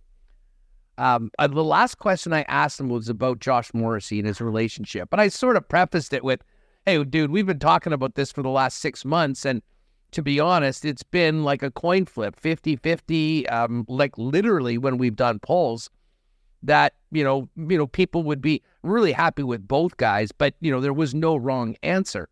Um, but I did ask about their, their, uh, you know, relationship and, you know, what, if anything, changes with him being the C. They were both very prominent leaders doing tons of media last year. And he sort of got into telling, well, actually, Josh is away representing the Jets in Vegas right now. And he's dog sitting his dog Ace and taking Brown. So they're obviously very close, but I mean, we'll kind of talk more about that from and get the words right from his mouth. But how do you think that, um, if anything changes, not not between those guys, if you say it, but I mean, last year they were both A's. There was no captain, um, but they both did a lot of the heavy lifting. What do you think about that kind of dynamic between those two? And I have to admit, the more I've thought about it through yesterday, I think this might be a good thing for Josh Morrissey. As much as he would be deserving and a great guy to wear the C, the one thing, I mean, Adam Lowry went through a huge slump last year, was still out there all the time, and, you know, didn't didn't wear it as much. When the team was struggling later on in the year, I think Josh was really feeling the weight of not just himself, but an entire organization as things were sort of fading away. And in some ways, I think this might be a, a, a perfect arrangement of two guys that are clear leaders on the team on and off the ice. Um, but having Adam with the C might put Josh in a better position to to really succeed in what's most important for him, and that's being a number one defenseman on a team that leans on him a hell of a lot.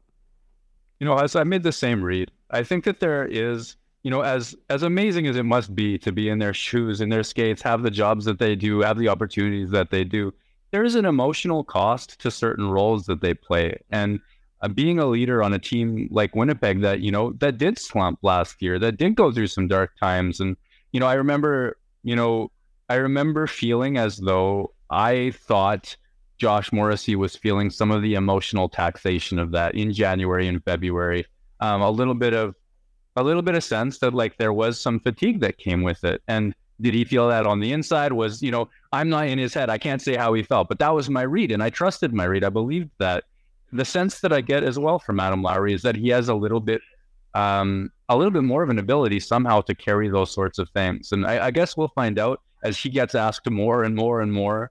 I know there are some people who think that it would be ideal to give Morrissey that role because he's a more impactful player. He plays higher up in the lineup, and, and sometimes that dynamic is good.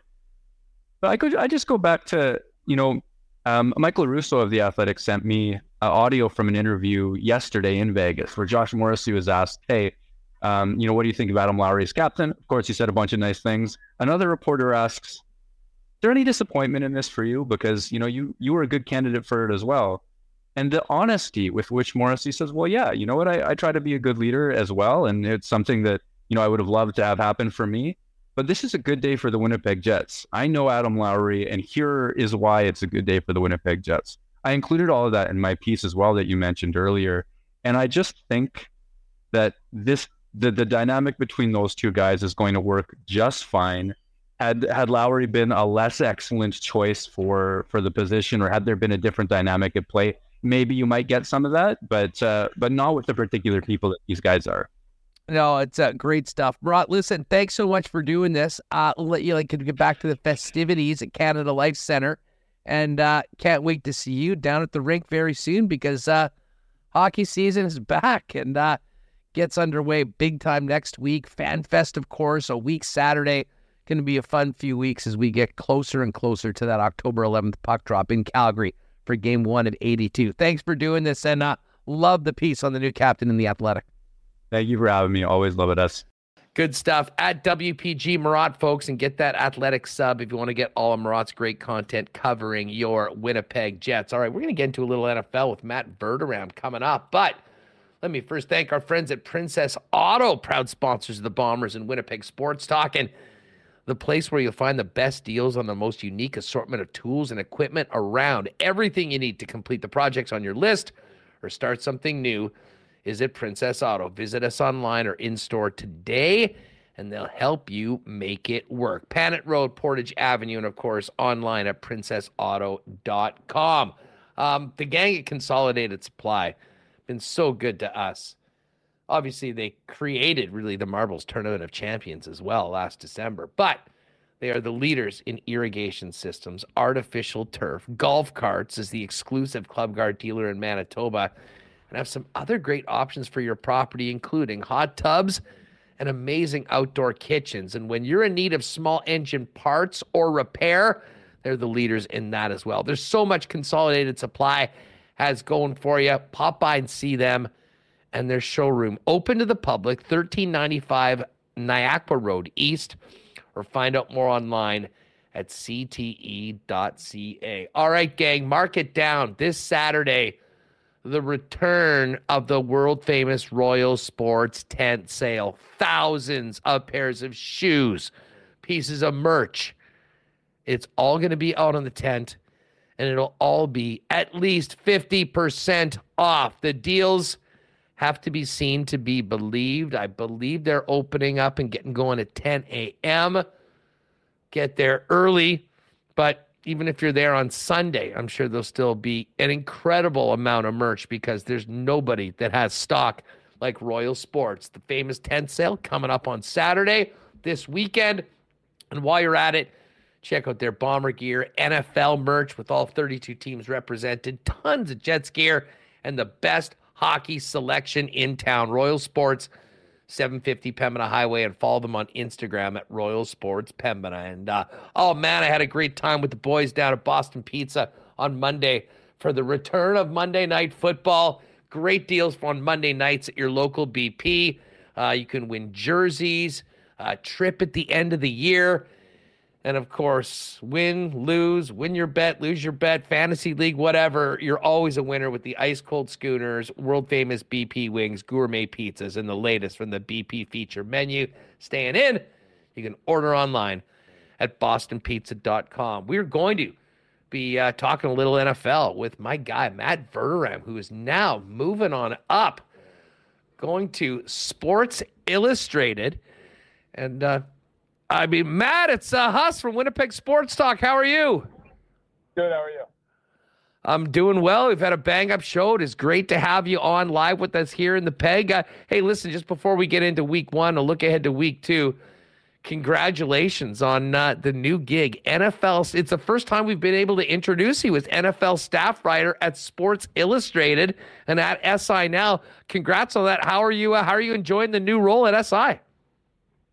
Thank you. Uh, it's been great. It's great. I'm glad they haven't uh, wisened up yet and fired me. So it's uh, it's been good.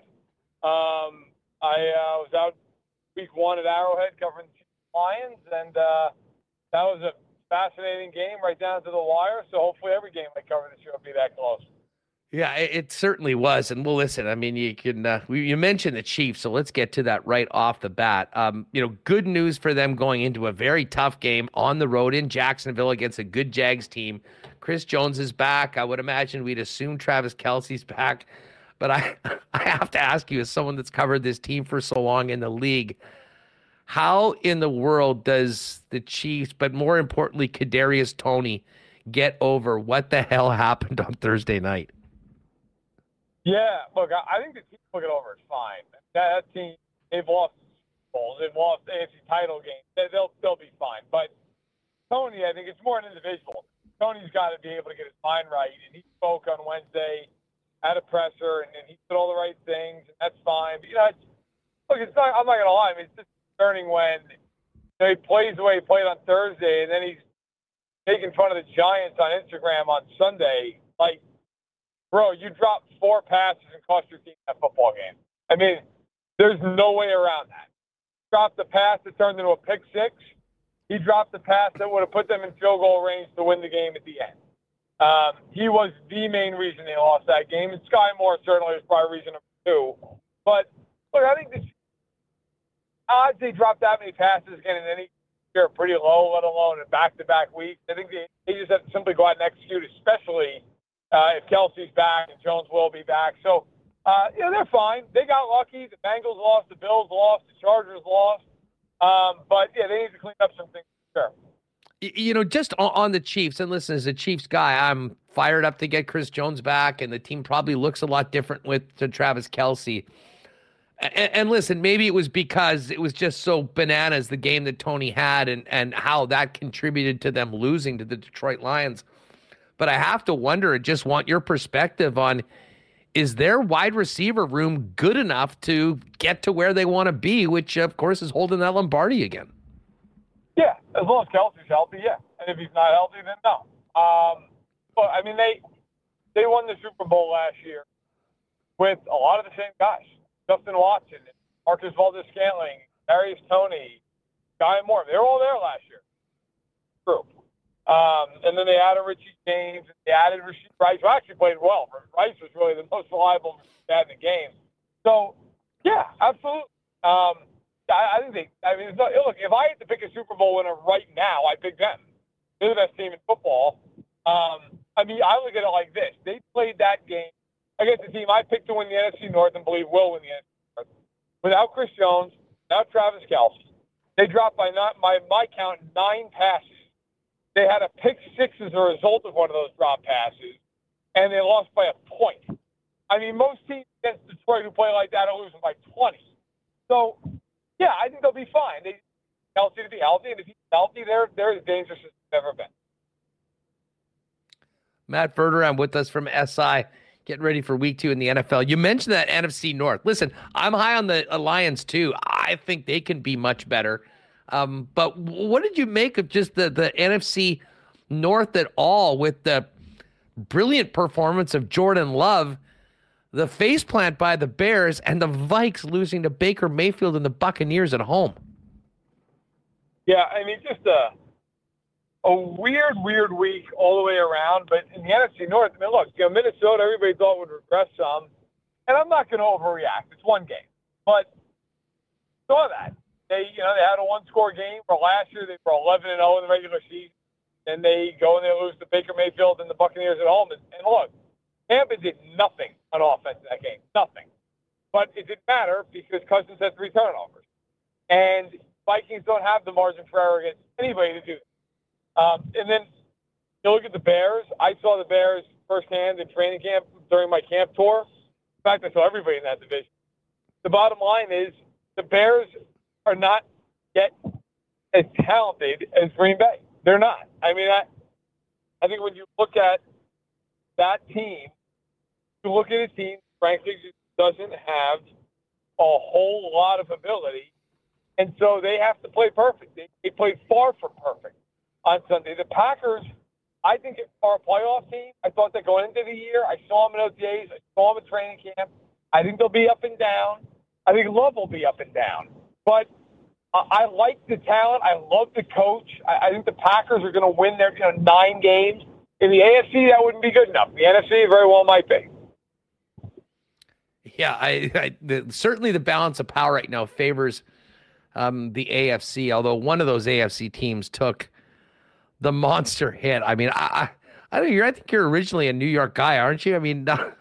You probably know a lot about the long-suffering Jets fans, the incredible excitement going into that game, Rodgers leading the team out with the American flag on nine eleven and then being gone in seventy-five seconds. I, I still can't believe it, but... Um, maybe touch on the incredible way they won that game, but where this leaves the Jets is a team with a hell of a lot of good players, a phenomenal defense, and Zach Wilson at quarterback. It leaves them out of the playoffs because they're not making the playoffs in that conference with Zach Wilson. I, I think in our industry, there's always this idea of like, well, how could this happen? How could this, you know, what, what would make this go right? Nothing's making this go right. Nothing. They lost their quarterback, their four-time M V P. Quarterback for the year. They're not going to the playoffs next. I, I mean, look, I love their defense. And I think Salva's a coach, but they don't have an offensive line, and they don't have a quarterback. I mean, let, let's call it what it is. On Monday night, they did not win that game as much as the Bills just donated it. Josh Allen couldn't stop throwing balls in a double coverage.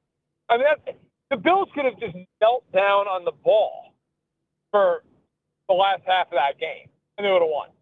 Um, that's, give them all the credit in the world. They fought hard. They didn't allow that injury to late them. But Zach Wilson's not going to beat Dallas. He's not going to beat Kansas City in week four. He's not beating Philly in week. It's just not going to happen. So, you know, the reality is a team that really did have true contender status is now a team that, hey, look, your goal is try to find some way to, and I obviously am very doubtful they can do it. Uh, but it's a crushing blow. It's a game. It could have been a very exciting year. You're right. I am from that area. I have a lot of friends from that area who are Jets fans who just basically feel like it's the same old Jets. It, it's unfortunate, but it is their reality right now. Are there any, and we always hear about these old dudes that have played for a while that certainly come in with a ton of experience that may or may not be able to play. I mean, in your mind, Matt, are there any realistic options on the free agent market for the New York Jets that could potentially get them into the playoffs? No, unfortunately, no. I mean, because, listen, who's out there? Matt Ryan, he's done. You know, I saw something from Philip Rivers. Phil Rivers has been retired for years. Like, he's not, he's not come back playing behind that line. Like, Tom Brady's not walking through that door. Um, Carson Wentz probably been. But I got to tell you, again, being that area of the United States, I can't imagine Carson Wentz playing in that area. I mean, Carson Wentz in Arizona, sure, sign me up. Carson Wentz, where every time he throws a, a borderline bad pass, he's being that stat from everybody in the stadium, no, I don't think that's going to work out. So, look, I think if you're the Jets, you go to Zach Wilson and say, hey, Zach, you're our guy. Believe in you. Even if you don't believe it, you have to project confidence. We believe in you. We believe we've developed you. We believe you've taken steps. And we're, we're asking you to go out and make throws, the occasional intermediate throw. We're going to run the heck out of the ball. We're going to play great defense. And you just cannot make big mistakes. And look, some weeks that'll be good enough for them. Other weeks, won't. Other weeks, you're playing the Phillies and the Dallases. It's not going to be enough. But against New England, that might be enough. Against Denver, that might be enough. And that's how they're going to have to win games. Not going to win them a Super Bowl, but if Wilson makes easy plays and avoid disasters, that's their path to the playoffs if they can find it. Matt, it's a long way from Zach Wilson on the quarterback power pull up to the likes of Joe Burrow and Josh Allen, but both of them had miserable week ones. Uh, uh, is, do you have legitimate concern for either situation, or was that just one bad game and these guys will be back to where we expect them to be, near the top of the quarterback mountain very soon?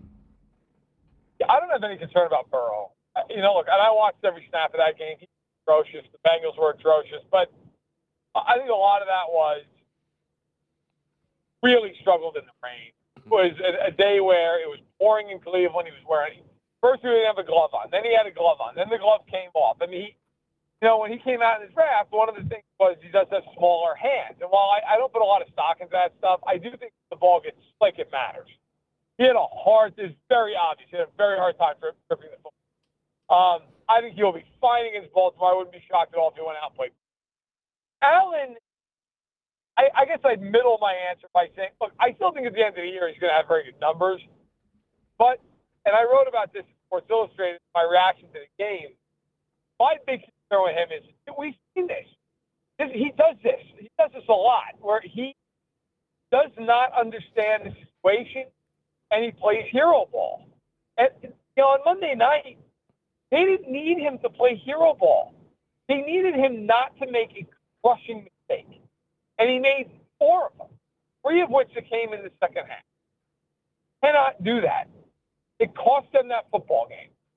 And so that, he would be my bigger concern. And as a team, the Bills would be my much bigger concern, because the Bills have a lot of talent. But if you think back over recent, I mean, the game on Monday night, the Vikings game last year, the game against the Jets last season where he threw a couple of bad picks and they lost to Zach Wilson. Year prior to that, where they lost to Urban Meyer, and they lost at thirteen seconds in the city, where all they've got to do is play defense for a dozen seconds to change them. They couldn't do, like, they have had coaching lapses. They've had quarterback lapses.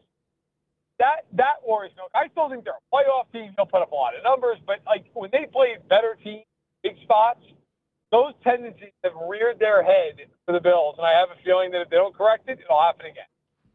Matt Verderame of Sports Illustrated with us. Uh, Matt, this has been awesome. Just quick thought on uh, tomorrow night's uh, Thursday nighter between the Eagles, who were a little sluggish in their win over the Patriots, and obviously yeah. we touched on the Vikings already with that unfortunate home loss.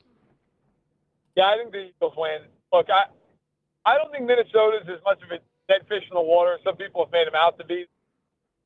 Uh, I saw them in camp. I really like their offense, but the defense, even with Flores as their new coordinator, it's going to be a work in progress. The Eagles, short week, at home, really talented. And it's one of those wins where if you're Sirianni, you won, but you can still get into your team about it. Um, I think Minnesota's going to end up fighting for a playoff spot when it's all said and done, but I don't think it's going to start on Thursday. I think Philadelphia's a much better team. Matt, great stuff. Thanks so much for taking the time. I know you're out to check in on the pack up. Just fill people in on uh, your new home at Sports Illustrated and uh, where they can find all the content that you and the team's putting out. Yeah, uh, you can check out, I'm on the Monday Morning Quarterback podcast, which goes out every week. Uh, a couple episodes every week. I'm on one of them. Uh, I have my quarterback rankings on S I dot com every week. I break down some all twenty-two film. That post went up today. I have a rookie stock watch, stock up, stock down. That's a fun way of looking at who's maybe who's struggling. And then on Sunday, I have my big column. Goes up as the games are finishing up, so it's live. It's immediate, re- like, and I mean literally within thirty seconds of it, like immediate reaction to every single game uh, with insight from the league itself. So hopefully people enjoy that. Of course, you can follow me at my name, uh, Matt Verderame on Twitter. Dude, thanks very much. Drive safe. Appreciate your time. Enjoy week two, and uh, keep up the great work at your new home at S I. Thanks a lot. Take care. Right on. There is Matt Verderame. Give him a follow on Twitter at Matt Verderame, and uh, be sure to check out his work at S I Now uh, and sports illustrated dot com. Um, man, that was fun, and I'm looking forward to week two tomorrow night. Big game for the Vikes. They got massacred in Philly last year earlier in the season, though. I'm not sure we'll be seeing a different script. Sort of leaning with uh, with Matt on that one. Uh, all right. Um, listen, uh, our friends at Little Brown Jug are fired up, and they are looking forward to hosting all of us tonight. Sports trivia, seven p.m. We'll see you there. Um, shout out to everyone that picked up tickets in advance. I'm not sure whether there's going to be any additional seating available, um, but you might want to pop by and see if there is. But, again, thank you to everyone that uh, – helped us fill the place. And again, beautiful weather out. Just keep an eye, uh, know that, you know, we want to bring a jacket because I think we're going to be doing this out on the patio tonight. Uh, can't wait for some delicious beers and can't wait to uh, drop these questions on you and have a great time with the W S T crew. Of course, uh, the new Hazy Pale Ale is out right now. We can try those tonight. Um, it is a hazy I P A. It's just launched. It's available in the tap room, so you can try that tonight and available soon at L C's and vendors. And hey, listen, we've been drinking that generic lager all week uh, or all summer long. Um, they're doing a generic camp out night, kind of a, a fun party coming up on Saturday, the fifteenth from six p.m. to eleven p.m. Special pop-up guests, camp-themed beer, discounts on gear. Uh, you can find out more information on that over at the Little Brown Jug Instagram page. And again, get ready. The Nuit Blanche Street Party, biggest party of the year. Little Brown Jug blocking off the street on Hargrave on September twenty-third. That's Fan Fest night. That's starting at six p.m. until late. At Little Brown Jug on on uh, um, uh, over on Hargrave is where they're shutting it down. At Little Brown Jug Brewing on Instagram for all the latest news out of L B J. I've got to thank our friends at Breezy Bend for their support all season long. This will be a nice day to get a post work round, but uh, we're busy because we're going to be down at L B J. Uh, we got Ryder Cup to talk about coming up in a couple weeks. But in the meantime, if you are looking for a great long-term home for you and your family at Winnipeg's one of Winnipeg's finest private courses, Breezy Bend is the spot. Talk to our man Corey Johnson for more information on the twenty twenty-four waiting list. And you can also find out more online over at breezy bend dot c a. And hey, a big shout out to our friends at Aikens Lake. We're just finishing up the season. If you're looking for a world-class fly-in fishing experience where you can be on the water in less than two hours from the city of Winnipeg, Aikens Lake is the spot. Find out more on twenty twenty-four bookings at Aikens Lake on Twitter and, of course, aikens lake dot com. All right, let's get Remo back in here, and uh, and we will get to uh, horse picks at the end of the show. Huge Jays game tonight, which we'll talk about in our Cool Bet lines. Got to wait one more day for football, but um, Remo, great stuff with uh, with uh, with Murat, and um, as I say, I mean uh, Matt Verderame, one of my real favorites, and uh, nice for him. Very busy with his new role, running around the country, following the N F L to uh, take some time to join us from the road earlier today. Yeah, he was in the car, as you said, heading to Milwaukee, checking out uh, practice there and what's going on with the Packers. So, uh, we, hey, we're busier days, a lot of topics. The Chisholm signing, amazing how much we can get out of talking about who's going to be the Jets, what, seventh, eighth defenseman. We're at going in, de- in detail about Logan Stanley, what's going to happen with him, uh, Ville Heinola in the mix, Kyle Capobianco, who is grabbing Uh, those spots, and also uh, Chaz Lucius saying he's getting annoyed talking about all his injuries, but then getting into detail about all the injuries. What a great guy as well. And uh, yes, hey, Adam. You know what? Might not Adam happen L- in four or five years, but uh, you know, as young players, rookies, you want to put your best foot forward, and um, certainly most importantly, they'll want to do that on the ice. Uh, but we'll have more on the. Uh, Tournament coming up. We'll check in with Jamie Thomas, who's going to be there reporting for Jets T V. and uh, much more on the Jets as we uh, go through. Although you did mention, Remo, we talked a lot about Adam Lowry's being named captain. And again, Lowry, we're going to reconnect with Adam Lowry on Friday's yeah. show. Um, so join us on then. But uh, one person that we didn't hear from was Kevin Cheveldayoff, who did speak a little longer yesterday uh, about the selection of um, the new leader of the locker room, if you will, amongst uh, many.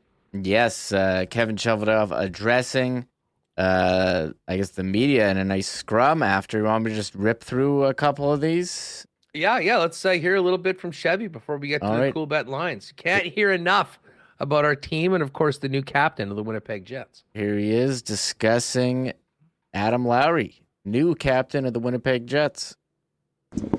Well, you know, I've had the fortune of watching Adam play since we drafted him in two thousand eleven. You know, he was a, our second pick in that year, and, and uh, I've seen him grow. I've seen him play at, uh, at many different levels, both at junior and at the American League level. I saw the level of leadership and, and uh, you know, what he provided at both of those levels. And you could tell at that point in time that, you know, he had some special qualities in him. And, and Um, you know, he's a guy that's that's earned his right to be in the National Hockey League. He's a player that, um, you know, he'd probably be the first to tell you he's not the most skilled. He's not going to, you know, break the bank on the point side of it. But what he brings, um, you know, to a team, what he brings to a locker room, um, what he brings to a franchise, what he brings to a city, uh, those are all the things that, um, you know, you want. And um, he leads by example, and he drags a lot of people along with him. What he plays and, and how he plays. His commitment to this franchise, like you said. All right, a little bit of Chevy on uh, on Adam Lowry being named the captain. And uh, I mean, listen, I don't think uh, not not that that's really news to anyone, but it is always interested to see uh, interesting to see, you know, the respect that Lowry's had, and I think we've heard that over the years, um, but now um, you know, a little bit more of a. Uh, an official rec- uh, recognizing of what Adam Lowry's brought to this team, and uh, now the job going forward um, to be more the face of the team as well.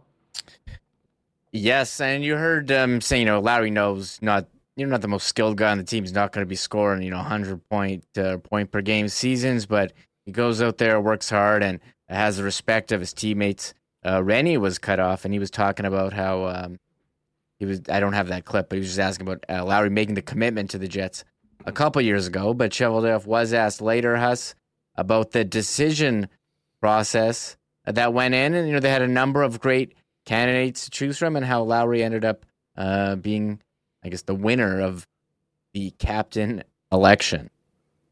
There was lots of, uh, you know, lots of things that went into this. Uh, Bones, um, you know, spent the, the greater part of the summer talking to, I think, pretty much all the players.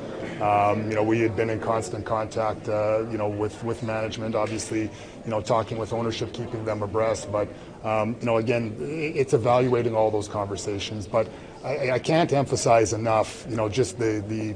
Um, the importance of, of, of the process that we went through and how tough it was. You know, like, as easy it is to say that Adam obviously deserves this, um, we have a lot of deserving candidates in that room. And, and um, you know, again, the leadership group, you know, of Josh and, and Scheif are going to be, you know, invaluable. Um, but it's going to be a greater leadership group as well. I think, you know, one thing that, uh, you know, that we've started to incorporate here is the inclusiveness of, of everybody. This is everybody's team. You know, Adam's going to be in charge of leading that, but, um, you know, he, a, a player like Josh Morrissey, we all know how important he is. A player like Mark Scheifele, we all know how important he is to, this, to the success of this franchise. And, and ultimately, that's what we're looking for right now. All right, General Manager Kevin Cheveldayoff on uh, Adam Lowry and uh, the decision that came down. Uh, you know what? Listen, I, I know he mentioned Mark as well. Rick Bowness spoke about that as well yesterday and said that, you know, it was interesting. I don't know whether this is a slip or not, but Bones did say, yeah, we had a couple really good candidates. Um, but listen, I mean, anyone paying attention has known this was going to come down to forty-four or seventeen. Adam Lowry is the guy, and uh, we'll look forward to talking to him a little bit more about that coming up on uh, on Friday on uh, on Winnipeg Sports Talk.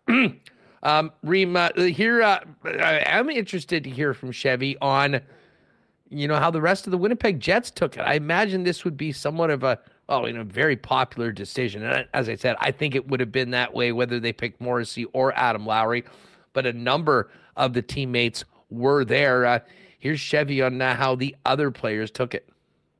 I'm sure there was some levels of disappointment, but there was a tremendous level of professionalism. And, um, you know, Adam is a very, very well-respected, uh, you know, player, not only in the dressing room, outside the dressing room, but around the league as well. Like, he's a, you know, he's a player, I think, that, um, you know, if you talk to other teams as, as to, um, you know, who they respect and who they play, uh, you know, play have to play hard against and have to watch, you know, how they play on a nightly basis. Um, you know, you've got the skill guys that certainly can take uh, take the games to them, but, um, you know, you've got a player like Adam Lowry that uh, that steps up for everybody, has everybody's back, and, and I think that uh, the players on our team uh, ultimately respect that.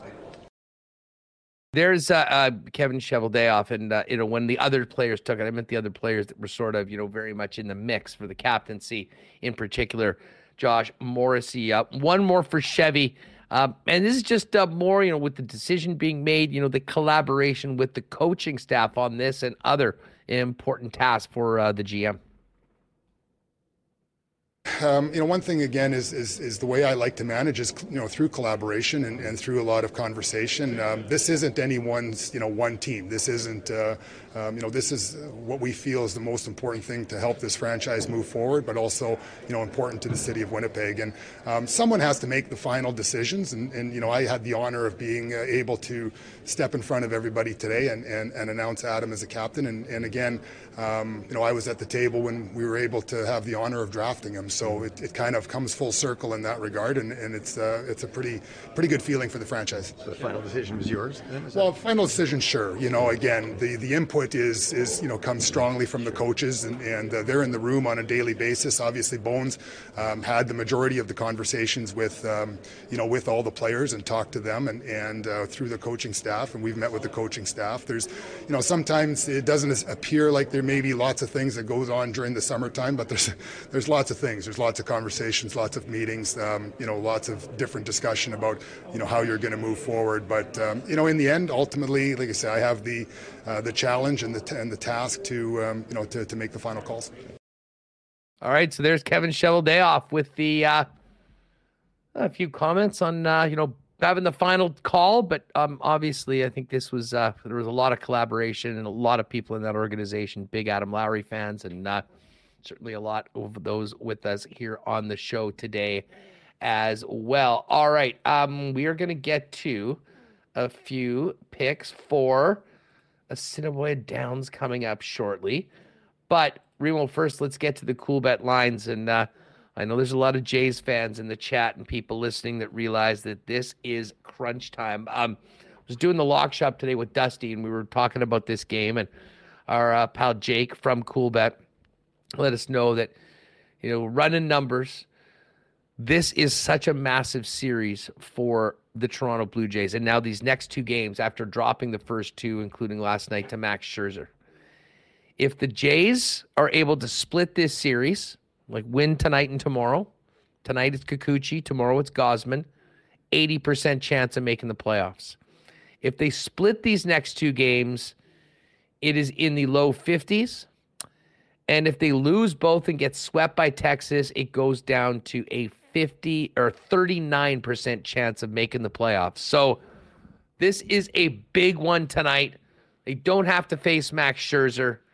They do have Kikuchi on the mound, who's had a great season so far, but uh, I'm sure you'd agree it is time for the Blue Jays to step up, knock in a few runs when you've got guys on the bases, help out this pitching staff, and win a couple games.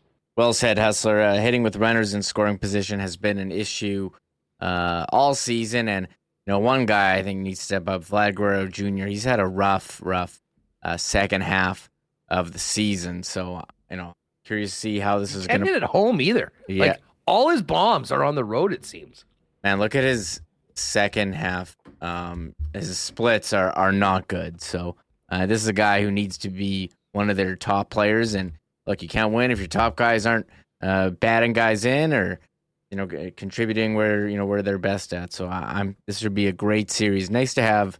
I mean, this baseball playoffs every day. I mean, the Astros losing to Oakland, but it's Texas who and Seattle who uh, the Blue Jays are battling with here. Um, just before we get to these odds, we'll be hitting the football games tomorrow. Obviously, C F L. We'll get to these numbers, but.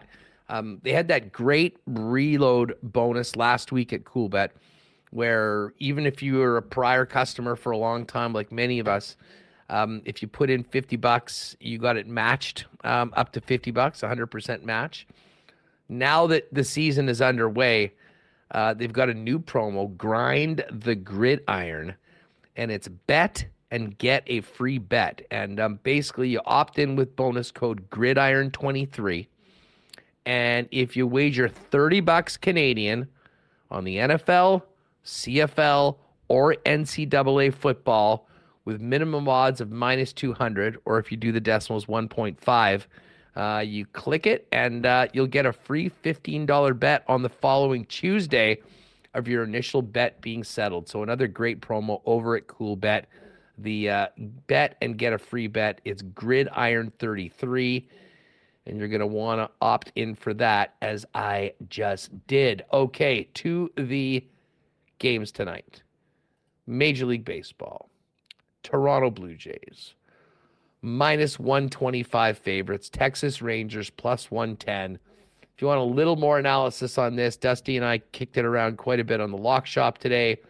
But to me, this is a Kikuchi night. Kikuchi, Kikuchi's strikeout number is five and a half tonight. Now, it is minus one forty-seven to the over, but there's a reason for that. He's gone over eight of his last nine games. I don't normally like to bet minus one forty-sevens, though, on player props, so I'm staying away from that one. But I do love plus one fifteen at Kikuchi, over fifteen and a half. Outs recorded, which means he's got to get into the sixth inning and get one out. That one's at plus one fifteen. So I'm riding on that with Kikuchi and the Blue Jays money line, minus one twenty-eight. Other games, oh great, your Mariners, who are tied with the Jays right now, have what I think is basically amounted to a free space on the bingo card in the L A Angels. minus two ninety-four for the Mariners. That was minus three hundred a little earlier. Angels plus two fifty. Uh, and, of course, head-to-head matchup between these other two teams. It's a three-team race for two spots. Blue Jay fans need to hope for Mariners losses, Rangers losses, and Blue Jays wins. Over to the C F L. Little update on the lines. Slight movement, but Montreal's six and a half point favorites in Montreal. Riders, two and a half point favorites at home to the Elks. The Bombers, six and a half point favorites in Hamilton to take on the Ticats, and the Lions. That had gone up to ten. It's back to nine and a half. B C laying nine and a half against the Ottawa Red Blacks on uh, on Saturday afternoon after the Bombers and Ticats play. And of course, tomorrow night's game actually has moved. Um, this has been seven since it opened. And the Philadelphia Eagles are now six and a half point favorites. Vikings plus six and a half, albeit at minus one fifteen. And the total in that game is forty-nine point oh. All available at Cool Bet. As I mentioned, they've got that Gridiron three bonus that you can opt in and get that free bet on Tuesdays. Uh, but if you haven't played at Cool Bet and you're looking for a great spot to uh, bet on the N F L, the upcoming N H L season, all the season props are open or out there for, for players, although we'll get more coming up very soon. Uh, if you use the promo code W S T when you make your first deposit, get a one hundred percent bonus up to two hundred bucks on that first deposit over with our friends at cool bet dot com. All right, Reem, uh, we got to get to some uh, horse picks before we finish up and then get ready to head down and see everybody at Sports Trivia Night.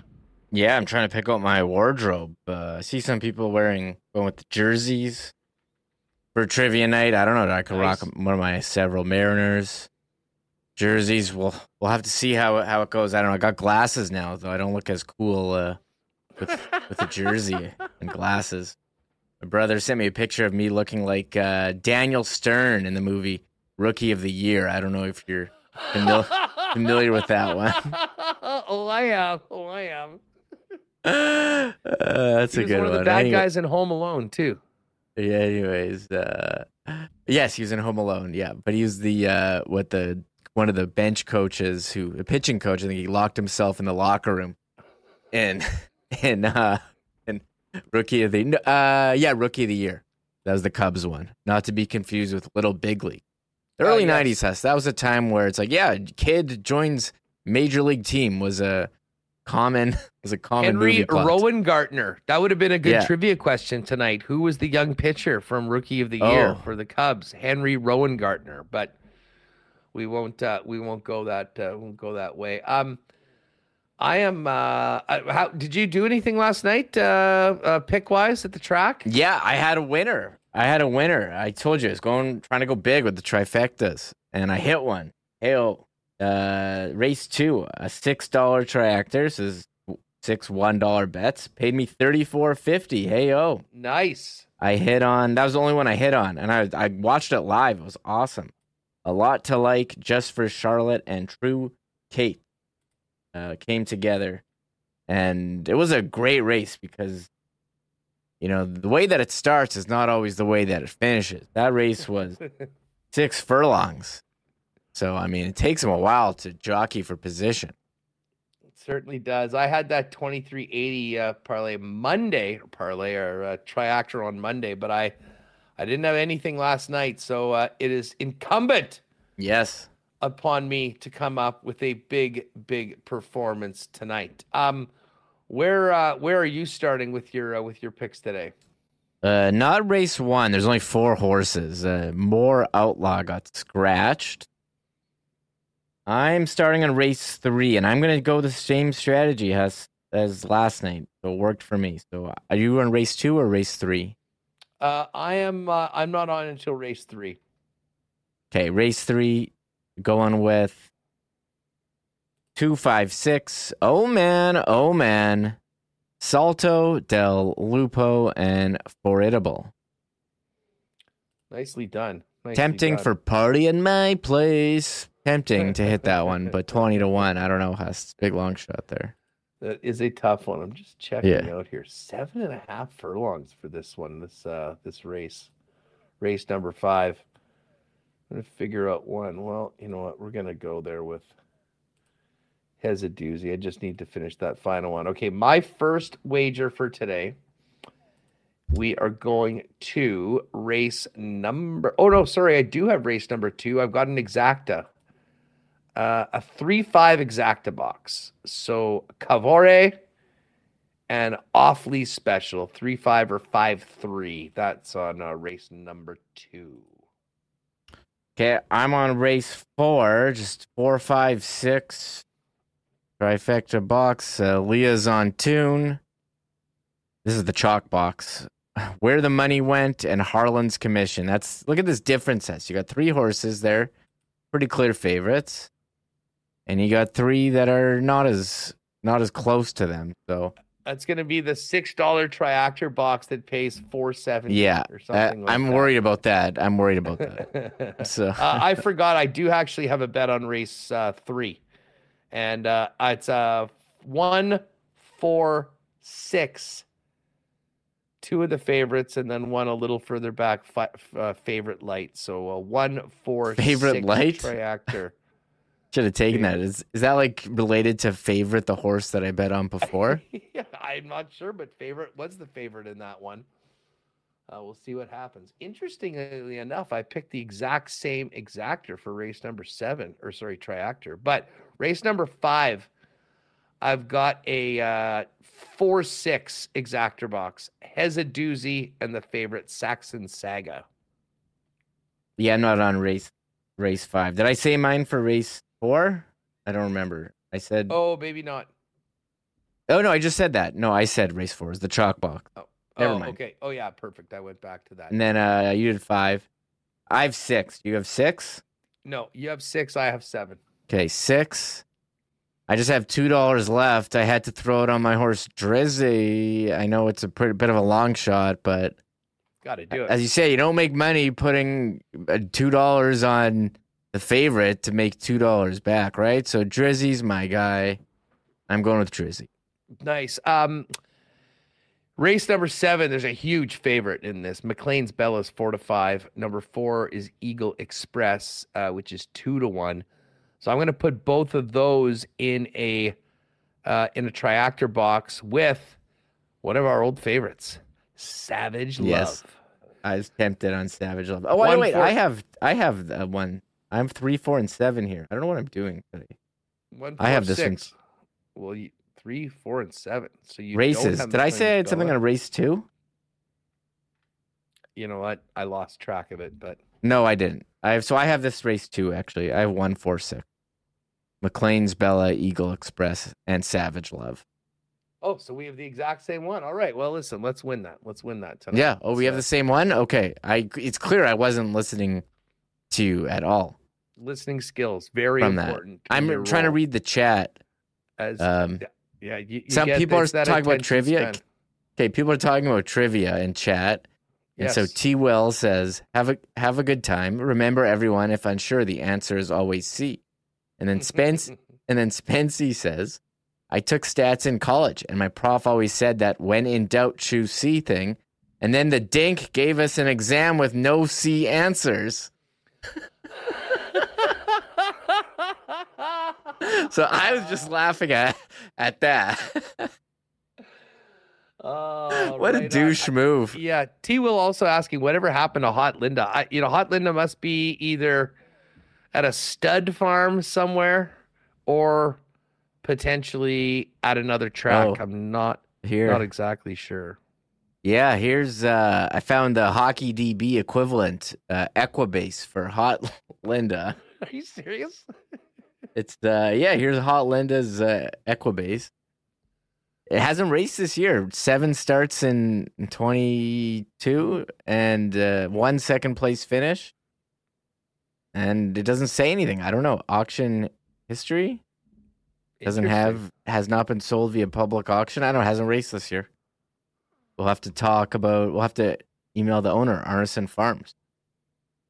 Maybe just go out, hang out with Hot Linda, get a couple rides around the. Uh, the yeah, well, they're doing. Like oh my God, it has like each owner. B A. Smith, how dare you? How dare you mention like that those words which I won't even mention. Yeah, for Hot Linda, that's getting deleted. B A. It's morbid, it's morbid. You're almost banned. It's terrible, terrible. That was, yeah, that was bad. But anyways, this uh, this is Equibase. It has like each owner's like earnings and stuff. This is crazy. I should search up like Henry Witt. Yes, the Wits, the Wit horses. He's done pretty well. That. We disgraced Hot Linda, and now she retired. She's a single mom now. We we don't know. We don't know what's up with them, but she did not go to Japan. She's just still there. We'll do a search for everyone. What is up with Hot Linda? Uh, there still is a few days left of live racing, though, throughout the month. Tonight, seven thirty p.m. Assiniboia Downs, a s downs dot com for more information, eight eight five, three three three zero. If you want oh. to get a spot in the dining room for one of the final days of live racing. Um, uh, I'm fired up tonight, though. Uh, looking forward to it. We're going to have a uh, special guest with us that we'll introduce you to that uh, you'll be getting to know a little bit more in future days coming up. But uh, other than that, Remus, I think I'm pretty much done the questions. I will get all that ready. I hope everyone comes thirsty. And uh, we'll see you tonight, Little Brown Jug, seven p.m. Um, and I do think that we may have room for a few more people. I guess, Rima, what you were mentioning, there's a few people that bought tickets early on that can't make it now? Yeah, a lot of people keep messaging me saying that they bought tickets and something's came up or they got sicker or can't show up. So if you do want to get a ticket, I know people who can make that happen or show up at the door, I guess.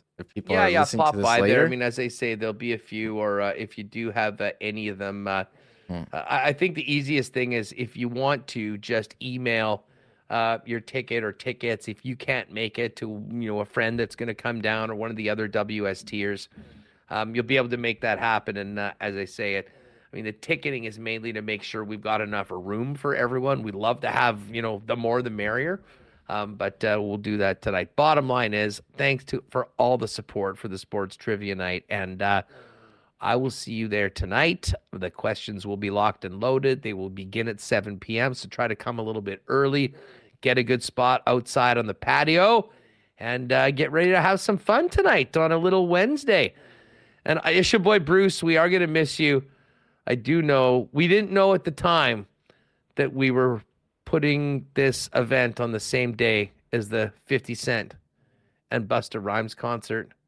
A very unfortunate conflict for yourself, for myself as well. I can't go. I want to be in the club. I want to go to the candy shop. I want to do, uh, you know, listen to Many Men. Shout out to my guy, Brian Robinson Junior of uh, the Washington Commanders and many of my fantasy teams. Uh, but get a little food in you, folks, and pop on down and see us at seven p.m. Uh, big thanks to Murat, Matt Verderame as well, and Adam Lowry.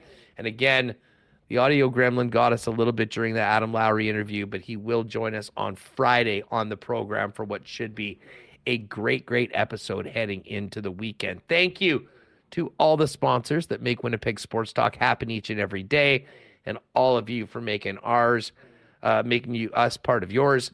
Don't forget, four-game Jets ticket pack is on sale right now. Information is in the description, or go to winnipeg sports talk dot com and sit and hit the link. We've opened up some more seats across the aisle, so we've got more room for more W S tiers. Folks, that's going to do it for us.